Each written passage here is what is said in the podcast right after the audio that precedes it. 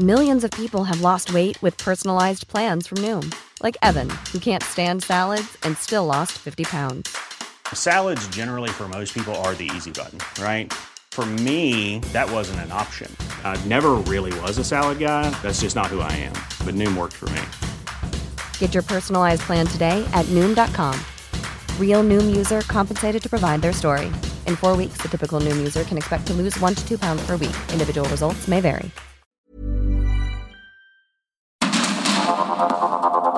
Heraldo Media Group presenta Sergio Sarmiento y Lupita Juárez. Información veraz y oportuna con un toque personal y humano. Por el Heraldo Radio, donde la H suena y ahora también se escucha.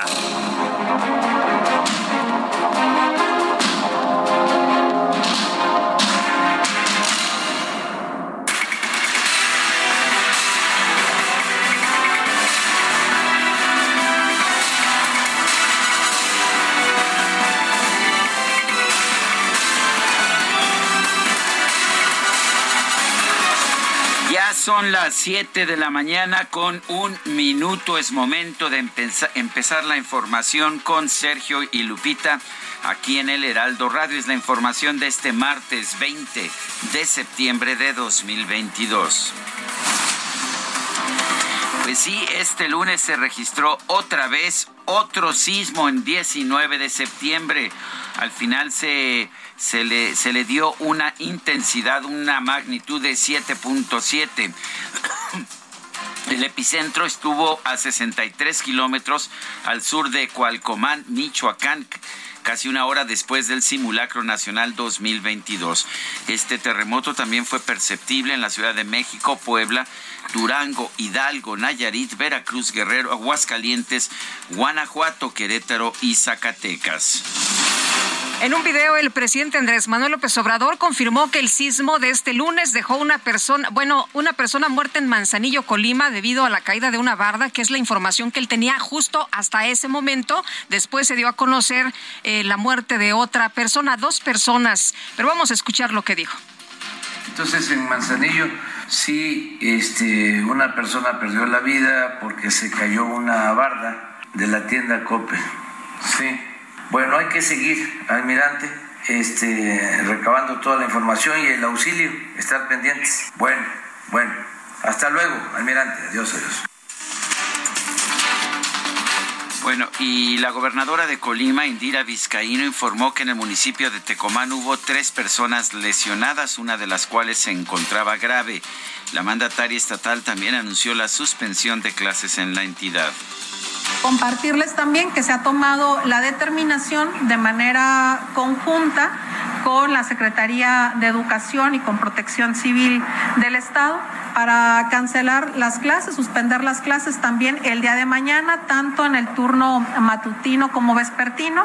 No queremos que los niños regresen a las escuelas hasta que no se haya hecho la verificación al 100% de las estructuras de todos los planteles educativos de nivel básico, bueno, y no ha dejado de temblar. Llevamos más de 600 réplicas del sismo de 7.7, de acuerdo con el Sismológico Nacional. A las 6.6 volvió a temblar y han sido estos movimientos telúricos de la madrugada, pues bastante eh, fuertes en 5.8 eh, grados, 4.8. El gobernador de Michoacán, Alfredo Ramírez Bedoya, dio a conocer que en su estado, por lo pronto, no hubo reportes de daños mayores, que fue donde se originó fue el epicentro allá en Michoacán.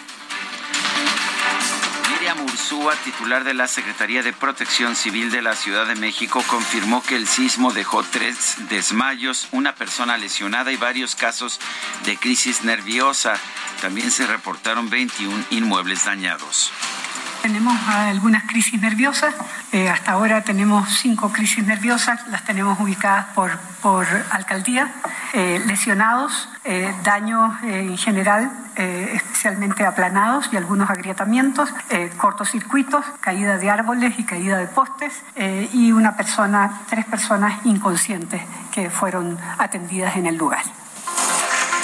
Jefa de gobierno de la Ciudad de México, Claudia Sheinbaum, informó que el 99.1% de los altavoces de la alerta sísmica funcionó adecuadamente tanto en el simulacro como en el sismo. quiero informarles que el 99.1% de las eh, alertas sísmicas funcionaron adecuadamente, tanto en el simulacro como en el momento del sismo. Eh, realmente fueron muy pocas las que no funcionaron.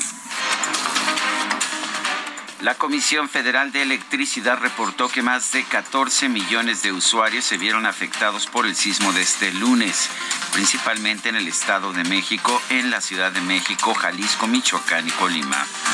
Un grupo de familiares de las víctimas del terremoto del 19 de septiembre del 85 realizó una ceremonia en la unidad habitacional de Tlatelolco para recordar a quienes perdieron la vida en el derrumbe del edificio Nuevo León. Víctor Hugo Espíndola Castro, investigador del Servicio Sismológico Nacional, calificó como una coincidencia que este 19 de septiembre se haya registrado un sismo como ocurrió en 1985 y en 2017. ¿No fue energía colectiva sísmica? Para nada. Bueno, bueno, hasta la UNAM tuvo que decir, sí, que salir a dar la información. En fin, el servicio Lo cual no quiere decir que sea muy habitual y muy esperable que tengan lugar tres sismos en la misma fecha, tres sismos superiores a 7 grados. Otra vez, el mismo día, qué cosa. El Servicio Geológico de los Estados Unidos señaló que el hecho de que en México se registraran tres terremotos en un 19 de septiembre es solo una coincidencia y no indica que en este mes nuestro país sea más propenso a estos fenómenos. O Pues sea, el septiembre no existe. no, mi querido Sergio, solo está en tu imaginación. Ah, bueno, pero es que mi imaginación se aviva cuando me menean. Pero qué in- susto, ¿verdad? Bueno, así es.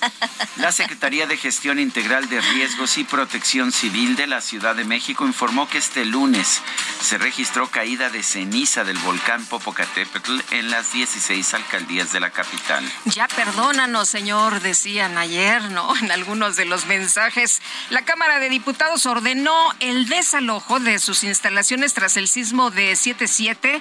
La mesa directiva aplazó la sesión de este martes para realizar una revisión exhaustiva del recinto legislativo. Con 18 votos a favor, 10 en contra y una abstención, las comisiones de puntos constitucionales y estudios legislativos segunda del Senado aprobaron el dictamen de la reforma que extiende hasta 2028 el uso de las Fuerzas Armadas en tareas de seguridad pública. El senador de Morena, Félix Salgado, advirtió que no se debe actuar con egoísmo ni con siglas partidistas en la discusión de esta reforma. Creo que, que no debemos de actuar con ni con egoísmo, ni tampoco con siglas partidistas, que esto va más allá de los, de los símbolos de partidos, que la seguridad pública no tiene partido ni tenga partido, que sea un compromiso del pueblo de México, que sea un compromiso de nosotros los legisladores de cuidar y velar porque así sea. Por su parte, la senadora del PRI, Claudia Ruiz Macié, denunció que Morena trata de evitar el debate sobre un plan para fortalecer a las policías estatales y municipales. Cómo deben ser las Fuerzas Armadas en el siglo XXI y qué queremos que hagan y cómo deben participar en distintas responsabilidades de Estado. Pero ni quieren debatir sobre las Fuerzas Armadas y lo que necesitan, ni quieren hablar de cómo fortalecer la Guardia Nacional, ni quieren fortalecer a las policías locales. De cualquier modo, el plazo, el momento sería en 2024 para hacerlo con seriedad, con una convocatoria y consensos amplios, como hicimos la reforma de 2019. Bueno, el senador del PAN, Damián Cepeda, reiteró lo que dijo ayer en estos micrófonos, que esta iniciativa fue el resultado de un acuerdo de impunidad entre Morena y el dirigente nacional del PRI, Alejandro Moreno. El motivo por el cual estamos aquí no es porque se logró un consenso de estrategia de seguridad pública, ni porque se logró eh, un consenso para regular a las Fuerzas Armadas. El único motivo por el cual estamos aquí es porque se usó políticamente la justicia y se logró un acuerdo político entre el gobierno y particularmente la dirigencia nacional de un partido político y se estableció un acuerdo que incluye un ofrecimiento de impunidad. Y por eso estamos aquí. Coordinador del PRI en la Cámara de Diputados, Rubén Moreira, llamó a los senadores a pensar en la situación de seguridad de sus estados antes de rechazar la reforma que extiende la presencia del ejército en las calles. Por lo tanto, yo hago un llamado a todas, a las y los senadores, a que revisen la condición de sus estados. A los senadores de Guanajuato, en 18 meses, van a retirar al ejército a, los cuarteles. Yo creo que sería, lo digo en el mejor de los planes, sería una terrible desgracia para ese estado. A los senadores de Zacatecas les digo lo mismo, a los de Nuevo León, a los de Jalisco. Jalisco tiene dos municipios sin autoridades. Yo les digo, piensen en eso. El presidente nacional del PRI, Alejandro Moreno, llamó a las dirigencias del PAN y del PRD a no tomar decisiones con el hígado sobre el futuro de la coalición Va por México. Aquí no se puede actuar con el hígado, ni visceralmente.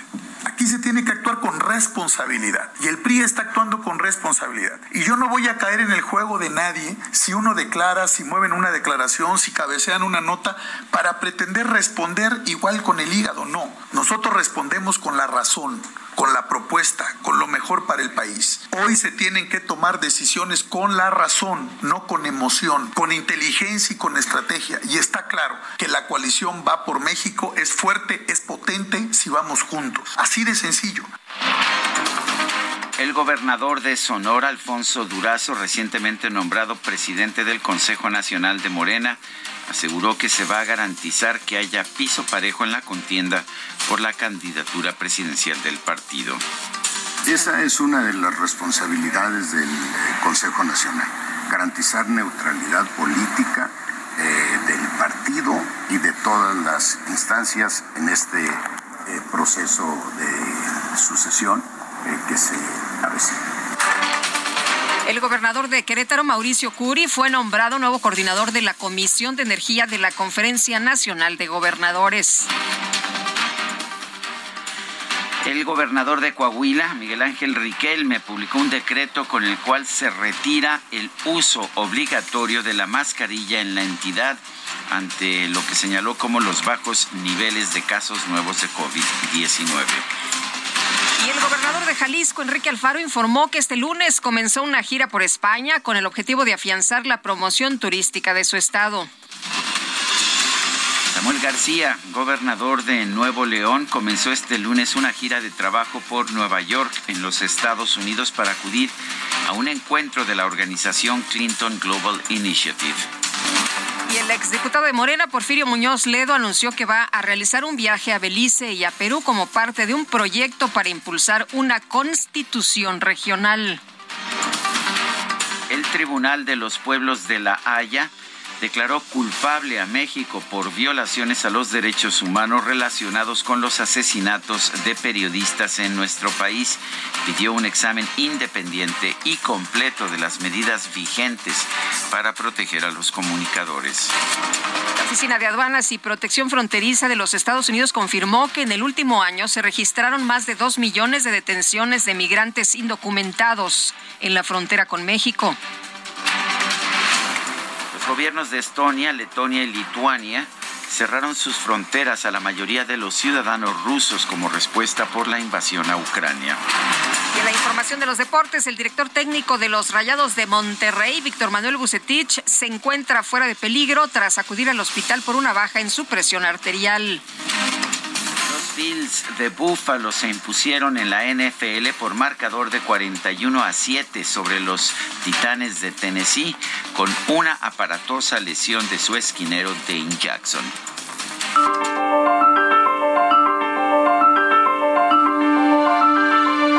Y vamos a la frase del día. La militarización no baja los niveles de violencia, los aumenta. La frase es de Manuel Bartlett, pero no crea que de ahora, sino de 2017. Y bueno, pues ya cambiaron las cosas, ¿verdad?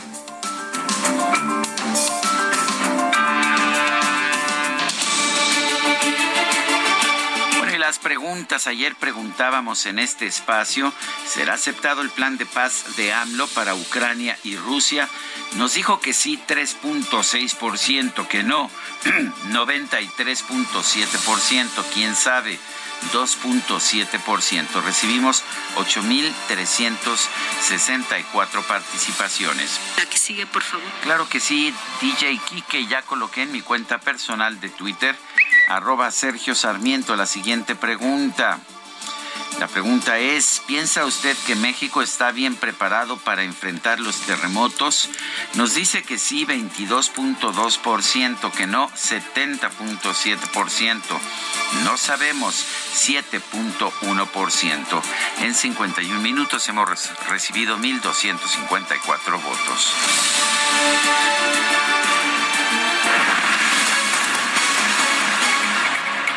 Bueno, y la energía colectiva provocó el sismo. ¿Qué tal? No, no se vaya usted con esas cosas. Ya sabes que el día de ayer muchos decían que invocaron, invocaron con el pensamiento que temblara de nueva cuenta el día de ayer. Pero vamos a la ciencia. Vamos a platicar con José Luis Mateos. Él es especialista en sistemas complejos del Instituto de Física de la UNAM. ¿Qué tal? Muy buenos días. Como siempre, un gusto saludarte. ¿Qué tal? Qué gusto. Igualmente. Eh, José Luis, eh, em, ¿cómo ves tú las posibilidades de que tres sismos de más de siete grados se registren en un país en un 19 de septiembre? Cuéntanos. Mm, bueno, esa es la pregunta que, que nos surgió a muchos eh, el día de ayer. Y justamente ahí en el Twitter, Sergio Sarmiento planteó esa pregunta y en una primera estimación... Eh, le contesté yo y bueno, pues ha obviamente provocado mucho interés, muchos comentarios y esa es la, la gran pregunta. Es una probabilidad muy pequeñita, pero eh, pero obviamente existe y se y se, se dio ayer. Es un fenómeno eh, pues no inusual en el sentido que es parte de la estadística y es una coincidencia más. No hay, digamos, déjame ponerlo así, no hay ninguna ley de la física que prohíba que tiemblen los 19 de septiembre a partir de cierta fecha. Entonces eh, es un día más y bueno, no deja de ser una coincidencia notable que después de dos sismos, este tercero de ayer haya coincidido con esa fecha. Sin embargo, si uno ve, digamos, el calendario histórico de los sismos en México o el mundo, pues no hay una correlación directa entre el día de la semana o el mes con los fenómenos eh, geofísicos que están a decenas de kilómetros de profundidad. Y eso es eh, pues lo que estamos apreciando. y Entonces, no hay una relación directa, y este pero no deja de ser una, una, pues una un evento muy sorprendente que marca de nuevo la fecha para no recordar, para recordarla como. Claro. Oye, José Luis, yo. marcada por tres sismos. Ayer, te contacté porque me surgió la duda, porque pensé, bueno, un físico especializado en sistemas complejos, porque eso es lo que eres tú, estás especializado en sistemas complejos. No sabía yo que habías escrito, de hecho, tu tesis sobre la respuesta sísmica del Valle de México, tu tesis de doctorado, pero ya la tengo aquí. Y me diste una cifra que fue la que publiqué en, en Twitter. A propósito, la última vez que vi ese tweet llevaba 2.5 millones de vistas, de manera que pues se, se hizo viral, como dicen por ahí, pero dijiste una en 130, 133.225 eh, posibilidades o probabilidades. Y dijiste esto equivale a decir 0.000751%. ¿Cómo llegas a esa cifra? Sí, esa, esa cifra surge, digamos, de lo que en física llamamos una primera estimación, haciendo una serie de suposiciones. Porque eso, si recuerdas, pues lo hice yo en, un minuto dos. En, así es, me acuerdo que a los dos minutos ya me había respondido, sí. Entonces, eh, digamos, cuando uno tiene, uno supone, por ejemplo, que, que todos los días son igualmente probables entonces hay 365 días en el año, suponiendo que no es bisiesto. Entonces la probabilidad de que ocurra un evento en uno de esos días es uno entre 365, un 365 Pero hay, hay, digamos, el evento original de 1985, que se toma como, como algo que ocurrió, que marcó esa fecha, y el segundo evento, el del 2017, la probabilidad que ocurre en esa fecha es 1 entre 365. el que ocurra un tercero sería multiplicar de nuevo por uno entre 365. ¿Por qué multiplicar? Porque cuando uno tiene en estadística o en probabilidad, en la teoría de probabilidades, que hay dos eventos que son estadísticamente independientes, que no están correlacionados uno con el otro, entonces las probabilidades se multiplican. Y entonces multiplicas un 365 por un 365 y te da uno entre 133.225.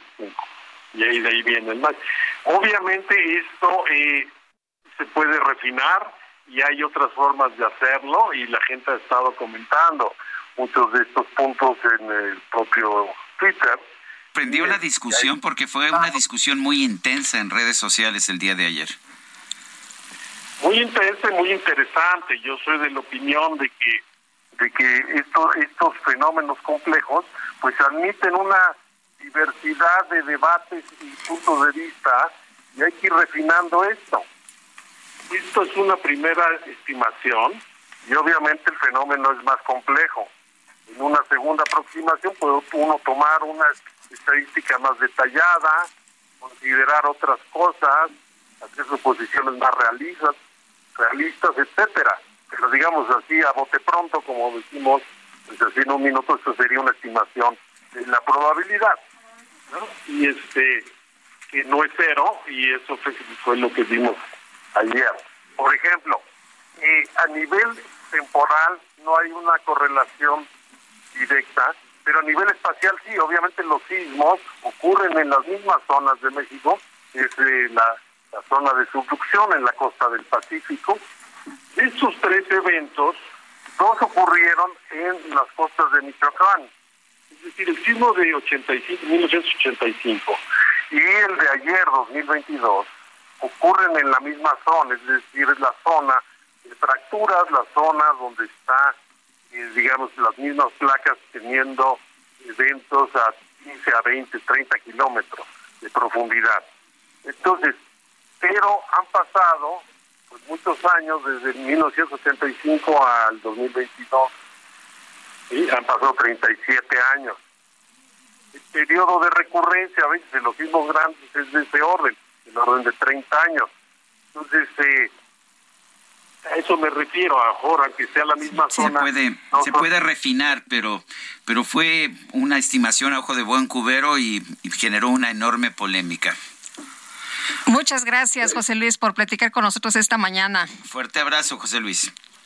igualmente, un gusto a todos auditorio de ustedes. Buenos días, un abrazo. José Luis Mateos, especialista en sistemas complejos del Instituto de Física de la UNAM. El día de ayer, pues eh, muchos matemáticos y muchos físicos se dieron a la tarea de, de hacer números, de, hacer cuentas, de decir qué probabilidad. Bueno, la ocurrencia de tres sismos de magnitud superior a siete el día 19 de septiembre es una coincidencia. No hay ninguna razón científica que lo explique o justifique, informó el sismológico el día de ayer. Siete con 23. Las destacadas de El Heraldo de México.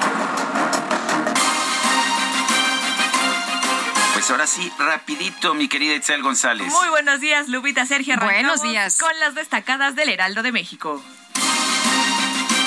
En primera plana, ahora susto de 7.7 tres veces 19 de septiembre a 46 minutos de realizar el ejercicio cívico por el 19 de septiembre. De nuevo, un temblor estremeció a la gente. País va al Pleno del Senado. Reforma pasa primer filtro. Morena y sus aliados logran avalar minuta sobre ejército en las calles. Ciudad de México se gradúan, son perros héroes con tres meses de entrenamiento. 27 caninos se graduaron del taller de rescate para perros en Tlalpan. Estados bajo el agua continúan daños por las lluvias, inundaciones y zonas incomunicadas, el saldo por el mal clima. Orbe Dominicana inundada, Fiona se ensaña en el Caribe. Estados Unidos declaró estado de emergencia para Puerto Rico. Meta Liga MX queda todo en susto. Víctor Manuel Bucetich va a dar al hospital debido a una baja de la presión arterial. Y finalmente, en mercados protección contra daños, solo 6.7% de casas con seguro. La vivienda es el principal activo no financiero para los mexicanos, pero no lo aseguran. Lupita, Sergio, amigos, hasta aquí las destacadas del Heraldo. Feliz martes. Feliz martes, Itzel González. Nuestro número para que nos mande mensajes de WhatsApp es el 55 2010 9647. Vamos a una pausa y regresamos con mucha más información.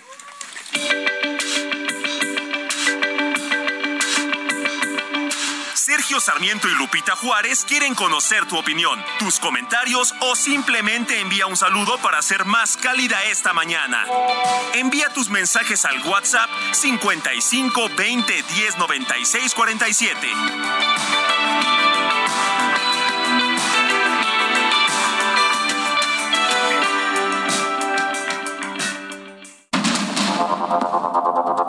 Continuamos con Sergio Sarmiento y Lupita Juárez por el Heraldo Radio.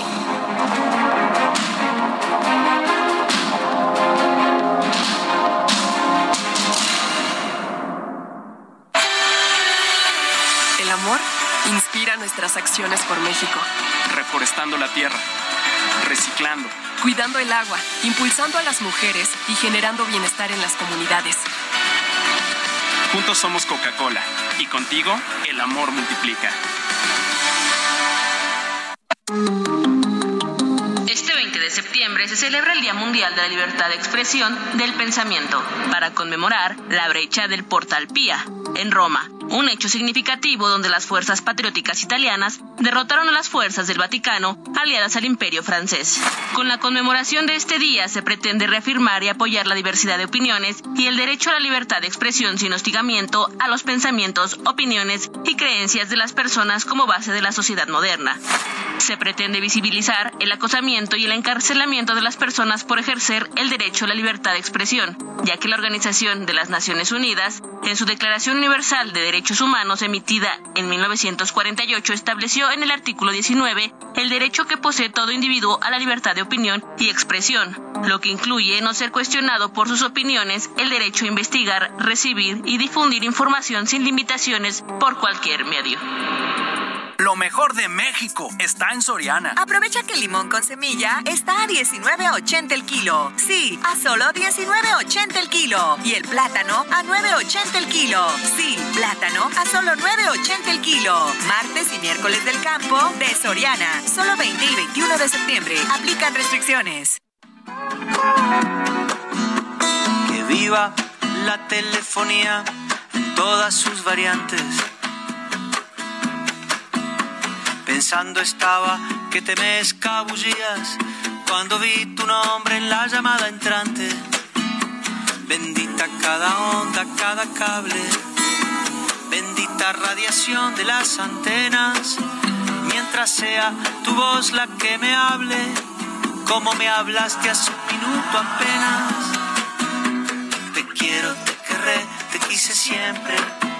Desde antes de saber que te quería este Estamos escuchando a Jorge Drexler, un cantante, compositor, eh, médico uruguayo que a mí me gusta mucho por su sentido del humor, su eh, la forma en que maneja las palabras, eh, sus, sus letras me parecen realmente extraordinarias. Él nació en Montevideo, Uruguay, el 21 de septiembre de 1964. Estamos empezando a escucharlo con esta que se llama Telefonía. Y sí, mañana va a cumplir años, va a cumplir 58 años el día de mañana, pero nosotros ya estamos empezando a festejarlo desde el día de hoy. ¿Te parece bien, Guadalupe? Me parece muy bien. Ya ves que nosotros cualquier oportunidad es buena para echar la fiesta. Así que, pues somos un poco adelantados y esta mañana lo estamos escuchando.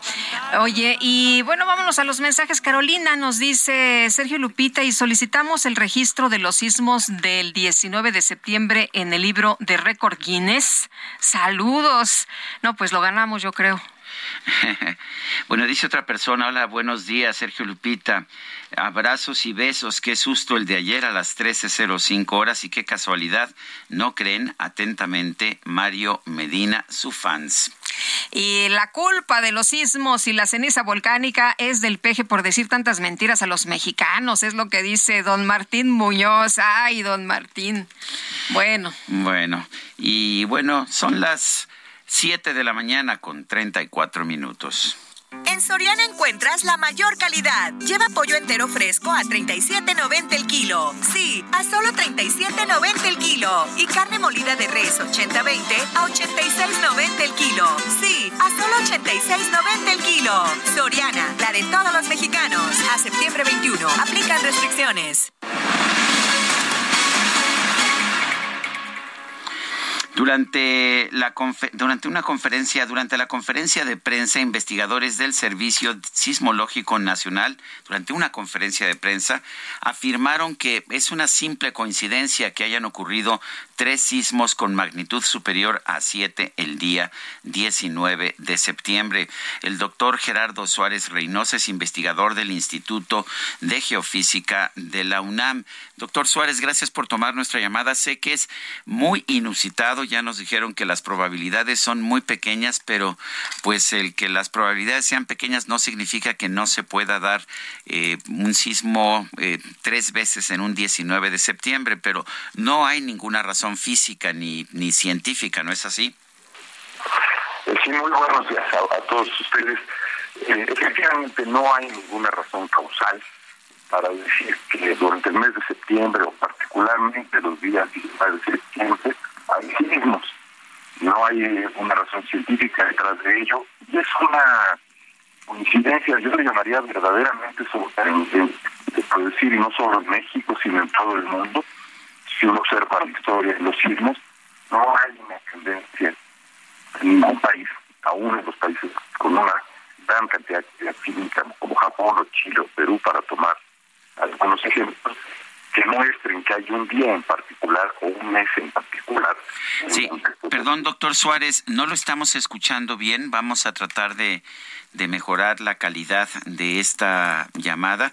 Y bueno, pues uh, sí, lo que podemos decir es que no hay ninguna ninguna razón que pueda que pueda incidir sobre una periodicidad.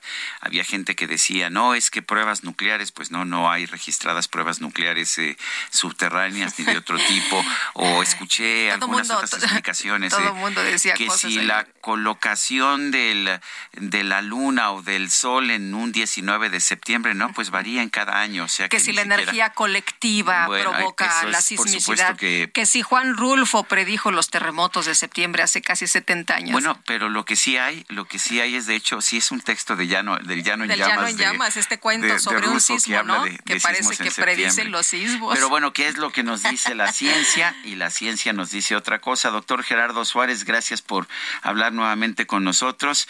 Y a ver, cuéntenos, porque no le estábamos escuchando bien.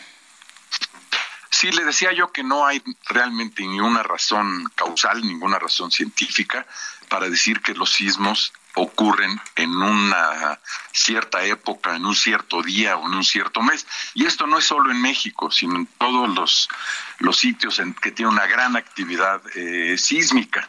De hecho, yo, yo creo que este tema de la probabilidad es interesante y es realmente sorprendente, pero yo considero que lo que deberíamos de centrarnos es en continuar las actividades y las acciones que se habían tomado para eh, tomar eh, este, actividades preventivas para protegernos de los sismos. O sea, somos un país sísmico, fue una increíble casualidad que esto sucediera, pero por otro lado es un recuerdo y es una, es, es una nota adicional de que México es un país sísmico y debemos ejercer acciones para protegernos. Ayer, por ejemplo, afortunadamente la alerta sísmica funcionó perfectamente bien para el sismo principal, ya no para las réplicas porque no ameritaban ser alertadas. Y yo creo que el énfasis debe ser en eso. O sea, sí es una coincidencia sorprendente, pero no va más allá de eso, que es realmente sorprendente, le debo decir. Esto no significa que cada 19 de septiembre tenga que temblar, aunque los mexicanos piensen que esto es así. No, y creo que va a ser difícil convencer a mucha gente de que este no es el caso, pero esa es la realidad y lo que debemos hacer es ir un poco más atrás. O sea, tenemos 120 años aproximadamente de sismos que han sido registrados con instrumentos en todo el mundo, que es cuando se inició el, registro de, de sismos con los nuevos aparatos que han ido evolucionando. Y si vemos nuestro registro sísmico de los últimos 120 años, por no decir ir más atrás hacia los 40, 50, 450 años que tenemos de, registro histórico, que es una descripción de los sismos, no hay esta, digamos, esta secuencia de sismos que ocurren el mismo día eh, en, todo este tiempo. Y, y no solo debo añadir a, la, a, la, a, esta coincidencia tan sorprendente, no es solo el sismo de 1985, de 2017, el mismo 19 de septiembre, y el de 2022, el 19 de septiembre, son también los sismos del 7 de septiembre. Que son dos. En 2017 son dos. En del 7 de septiembre, ¿no? Exactamente, el 7 de septiembre ocurrió el sismo, probablemente uno de los dos más grandes que han ocurrido en los últimos 100 años en, en, México, o 120 años, y después el 7 de septiembre otra vez en Guerrero, ustedes recordarán, en 2021, hace un año, ocurrió un sismo de 7.1 frente a las costas de Acapulco. Y volvemos a lo mismo, es, sí una coincidencia eh, muy, muy sorprendente, eh, este, realmente única en, a nivel mundial, pero yo creo que el énfasis debemos alejarnos de, de esto y, y pensar más en cómo cómo enfrentar este fenómeno, que es un fenómeno prevalente en nuestro país. Estamos, estamos preparados para, para los sismos. Yo, yo veo, por ejemplo, la destrucción que ocasionó el de 85. Lo comparo con lo que, lo que hemos visto con sismos, sismos eh, pues quizás menores o alguno que se acercó en, en magnitud, pero en términos generales no hemos tenido ese nivel de destrucción que tuvimos en 1985.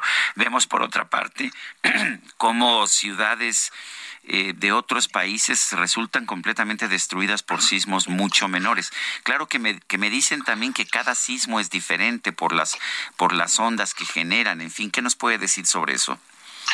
Sí, bueno, son, creo que un par de preguntas las que me las que me hace Sergio. La primera, ¿estamos preparados? Yo diría que en algunos en algunas ciudades, en algunos sitios estamos preparándonos. O sea, la, la mejor defensa que tenemos contra los sismos es, por un lado, unas construcciones adecuadas, reglamentos de construcción que se, que se, que se diseñen para un sitio específico, para los suelos que existen en ese lugar y para la actividad sísmica a la que es sujeta ese sitio, y por otro lado a la educación de la población, que la población sepa qué hacer cuando ocurre un sismo y cómo protegerse.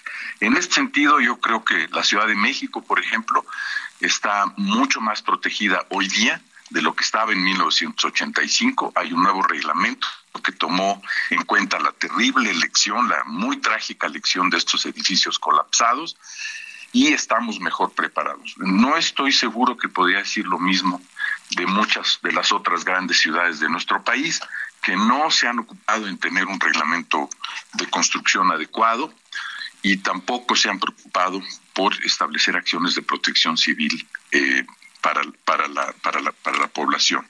Yo creo que eso es, es, un, es, un, es un factor que, que es sobre el que tenemos que reflexionar en este momento, como le decía yo anteriormente. Doctor, decía usted, hay que estar preparados. La alerta sísmica ayuda mucho, por supuesto, aunque en algunos, eh, en algunos casos eh, no suena la alerta sísmica. Deberíamos tener eh, más de este tipo de, de medidores para ayudar a la población, para alertar a la población en todas partes de la República, porque, por ejemplo, ayer el, en, algunos, en algunas zonas se sintió primero el temblor y luego sonó la alerta? Bueno, la, alerta sísmica creo que el día de ayer funcionó eh, adecuadamente, como debe funcionar. Es decir, se registró el sismo y e inmediatamente lanzó un aviso y el aviso que lanza el sistema propiamente de alerta sísmica es transmitido al C5, que es la, oficina del gobierno de la Ciudad de México, que controla los altavoces que están instalados en toda la, en toda la ciudad, para entonces eh, emitir la señal. El, el sistema funcionó correctamente, se detectó el sismo, se identificó como un sismo de magnitud importante, se lanzó la alerta, pero lamentablemente, según entiendo y lo he oído de varios amigos y familiares, en algunos casos no se oyó la alerta probablemente porque algunos altavoces no estaban funcionando. Y esto es algo que ha sido un problema recurrente que tenemos eh, que cuidar. Ahora, también hay que considerar que la alerta sísmica no es la panacea. La alerta sísmica no va a solucionar todos los problemas. Si ustedes, por ejemplo, están hoy día en un edificio de 11, 12, 14 pisos, por no decir más, no lo van a poder evacuar en un minuto, que es más o menos lo que van a tardar en llegar las ondas destructivas de un potencial sismo en la costa de Guerrero en el futuro. Entonces tenemos que tener otras medidas, tenemos que educar a la población de otra manera. Por ejemplo, en, California, que también hoy día eh, los Estados Unidos tienen un sistema de alerta sísmica que se llama Shake Alert, que inició en California y se ha extendido ahora a Oregon y Washington, y los canadienses están por integrarse en la costa oeste, que ellos también tienen una zona de subducción. Ellos no recomiendan la evacuación inmediata. Ellos lo que recomiendan es una política que le llaman este, eh, de, de, HC Dock, Hold y, Cover. O sea, eh, agáchense, cúbranse y manténganse ahí para protegerse pero no recomienda necesariamente la evacuación. Y esta es la Yo vivo en un piso 21, si yo trato de evacuar, si yo trato de salir de, mi pues. edificio, pues ahí me quedo en las escaleras, ¿no? Pero además en la escalera, Sergio, podría usted correr más peligro, porque generalmente son estructuralmente más débiles que el resto del edificio. Las, entonces, eh, esta es la segunda parte a la que ya soy a referencia.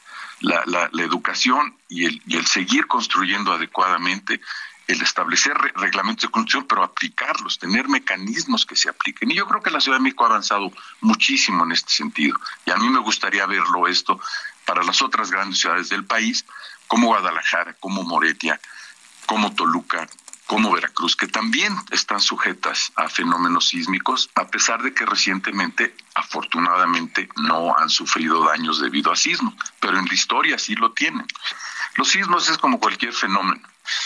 Tenemos que regresar y ver la historia para entenderlo eh, eh, cabalmente. Y en la historia sísmica de este país, que tenemos unos 450 años más o menos de historia escrita, hay evidencia de una enorme actividad sísmica en todo el país que tenemos que considerar.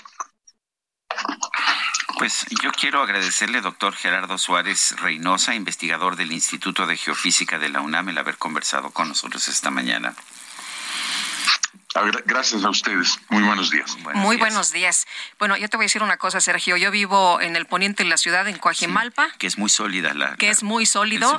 y uno pensaría que ahí, pues, los sismos no serían tan fuertes, no se sentirían tan fuerte. Ayer la alerta sísmica en el, en el simulacro sonó perfectamente a las 12.19 cuando ocurrió el sismo, el sismo eh, real, que no era simulacro, eh, no sonó la alerta. Primero empezó a crujir el edificio, empezó a, tronar todo y después sonó la alerta. O sea, ya cuando estaba el, movimiento telúrico bueno, cada y me quien, reportan... Cada quien tiene una historia. Yo estaba en TV Azteca, que es también zona volcánica bastante sólida. Eh, sonó la alerta sísmica para el simulacro. La verdad es que yo no salí, pues estaba haciendo mi columna y si no, no la terminaba. cuando estaba empezando a regresar la gente sonó otra vez y nos dijeron no es un simulacro, no es un simulacro. Y como 45 segundos después empezó a temblar. Así es. Sí, también me contó Adriana Delgado el día de ayer ah, que ella estaba por allá en Azteca, sí. Oye, eh, la gobernadora de Colima, Indira Vizcaíno, confirmó el fallecimiento de dos personas como saldo del sismo de 7.7 grados. Y Marta de la Torre, nos tienes todos los detalles. Marta, cuéntanos qué tal, qué gusto saludarte. No sé si te despertó también el temblor de la madrugada, creo que han estado en vigilia. Sí, efectivamente.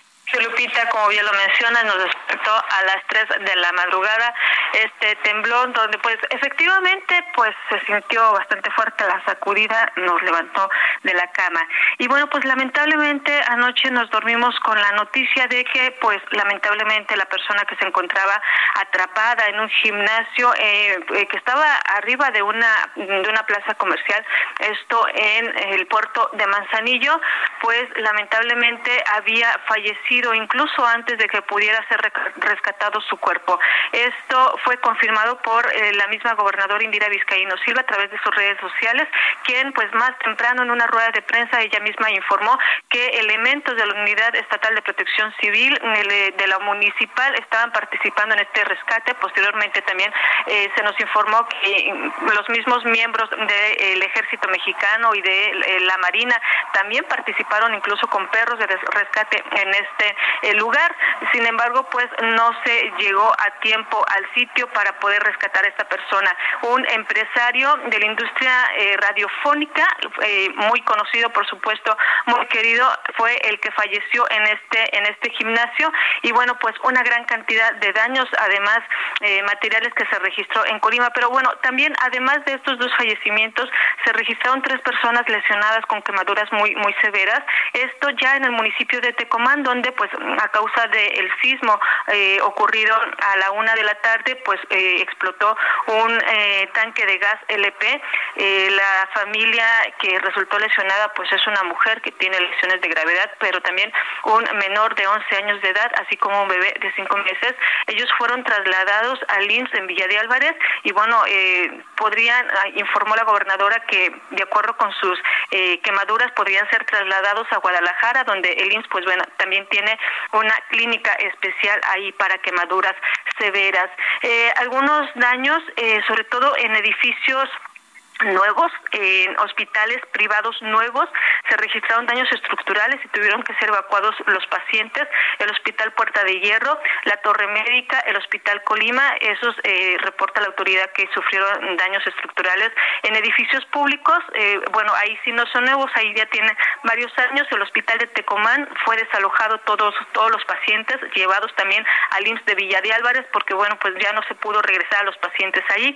Eh, el Hospital de Extrahuacán inaugurado como INS Bienestar también sufrió daños estructurales, así como eh, pues también el ISTE aquí en Colima, que bueno, es uno de los primeros hospitales que eh, se tiene aquí en la capital. El Hospital Regional Universitario, que es el que pues tiene una gran cantidad de pacientes, fueron evacuados también durante el sismo, eh, se evaluaron los daños, se determinó que no hubo daños estructurales ni daños mayores, por lo que todos los pacientes pues regresaron a este hospital. Algunas eh, vialidades, también algunas carreteras, eh, pues que ya tenían fractura, como la carretera Villa de Álvarez Minatitlán, que el año pasado se desgajó completamente el cerro, eh, pues completamente incomunicada esta carretera, también volvió a sufrir un deslave y bueno, pues son los primeros daños que se dan a conocer el día de ayer.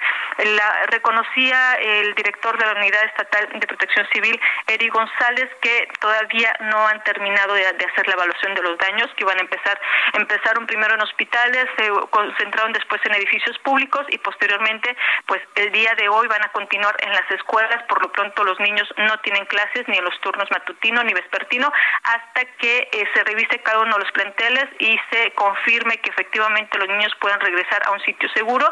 De encontrarse fallas estructurales, pues bueno, se verá eh, qué se va a hacer, cómo se va a arreglar antes de que los pequeños pues regresen a las aulas y todavía el día de hoy va a continuar Sergio Lupita el recuento de daños y también pues la revisión, incluso van a dejar al final de la revisión de las viviendas porque hay muchas que también eh, reportan agrietamientos y pues reportan eh, que por ejemplo hubo fallas en la red de, de agua potable o bien de drenaje, por lo que se abrieron algunos albergues para las personas que no se sintieran seguras, pues se fueran al albergue por lo menos a dormir y ya continuar con todo este recuento de daños por el sismo. Ayer nos tocó precisamente el simulacro de las 12.19 en el complejo administrativo. Se hizo un tiempo de dos minutos con cinco segundos para que salieran todos los trabajadores y, posteriormente con el sismo este complejo administrativo también registró daños estructurales, eh, grietas completamente fuertes.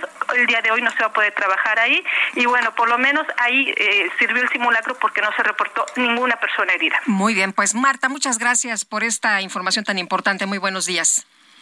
Gracias, buenos días. Son las 7.53. Lo mejor de México está en Soriana. Aprovecha que el limón con semilla está a 19.80 el kilo. Sí, a solo 19.80 el kilo. Y el plátano a 9.80 el kilo. Sí, plátano a solo 9.80 el kilo.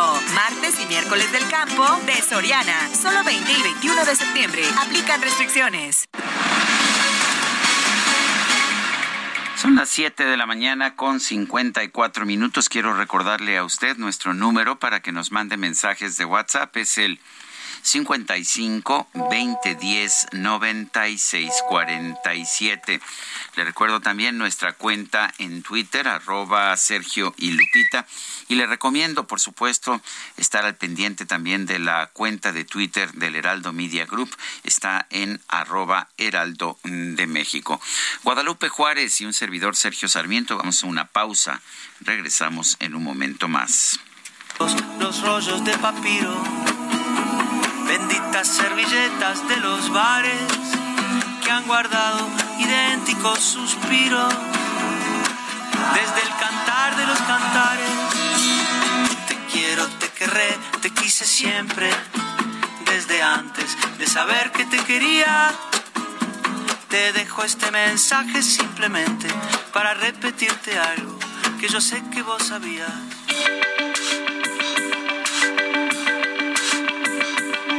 Sergio Sarmiento y Lupita Juárez quieren conocer tu opinión, tus comentarios o simplemente envía un saludo para hacer más cálida esta mañana.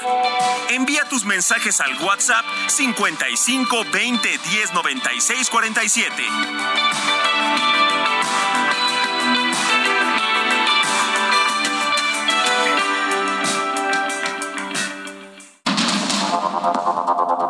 Continuamos con Sergio Sarmiento y Lupita Juárez por el Heraldo Radio.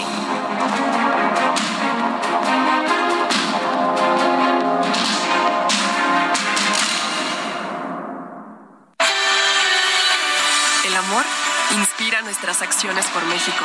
Reforestando la tierra, reciclando, cuidando el agua, impulsando a las mujeres y generando bienestar en las comunidades. Juntos somos Coca-Cola y contigo el amor multiplica.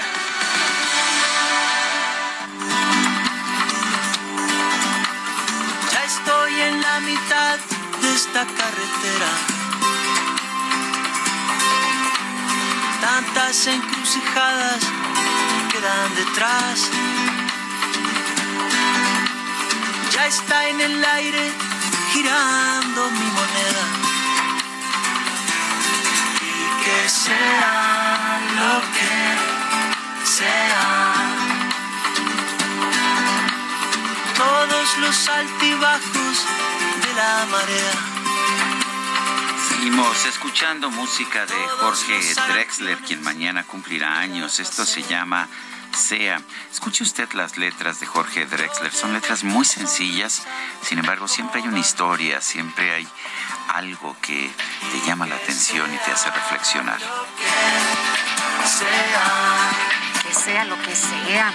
Bueno, seguimos con los mensajes y nos eh, dice una persona de nuestro auditorio, buenos días, Sergio Lupita, la alarma sísmica sí sonó para el simulacro, pero no se activó en el temblor real. Está ubicada la alarma en Campos Elíseos y Goldsmith, esto es en Polanco. Un fuerte abrazo, Francisco 1955.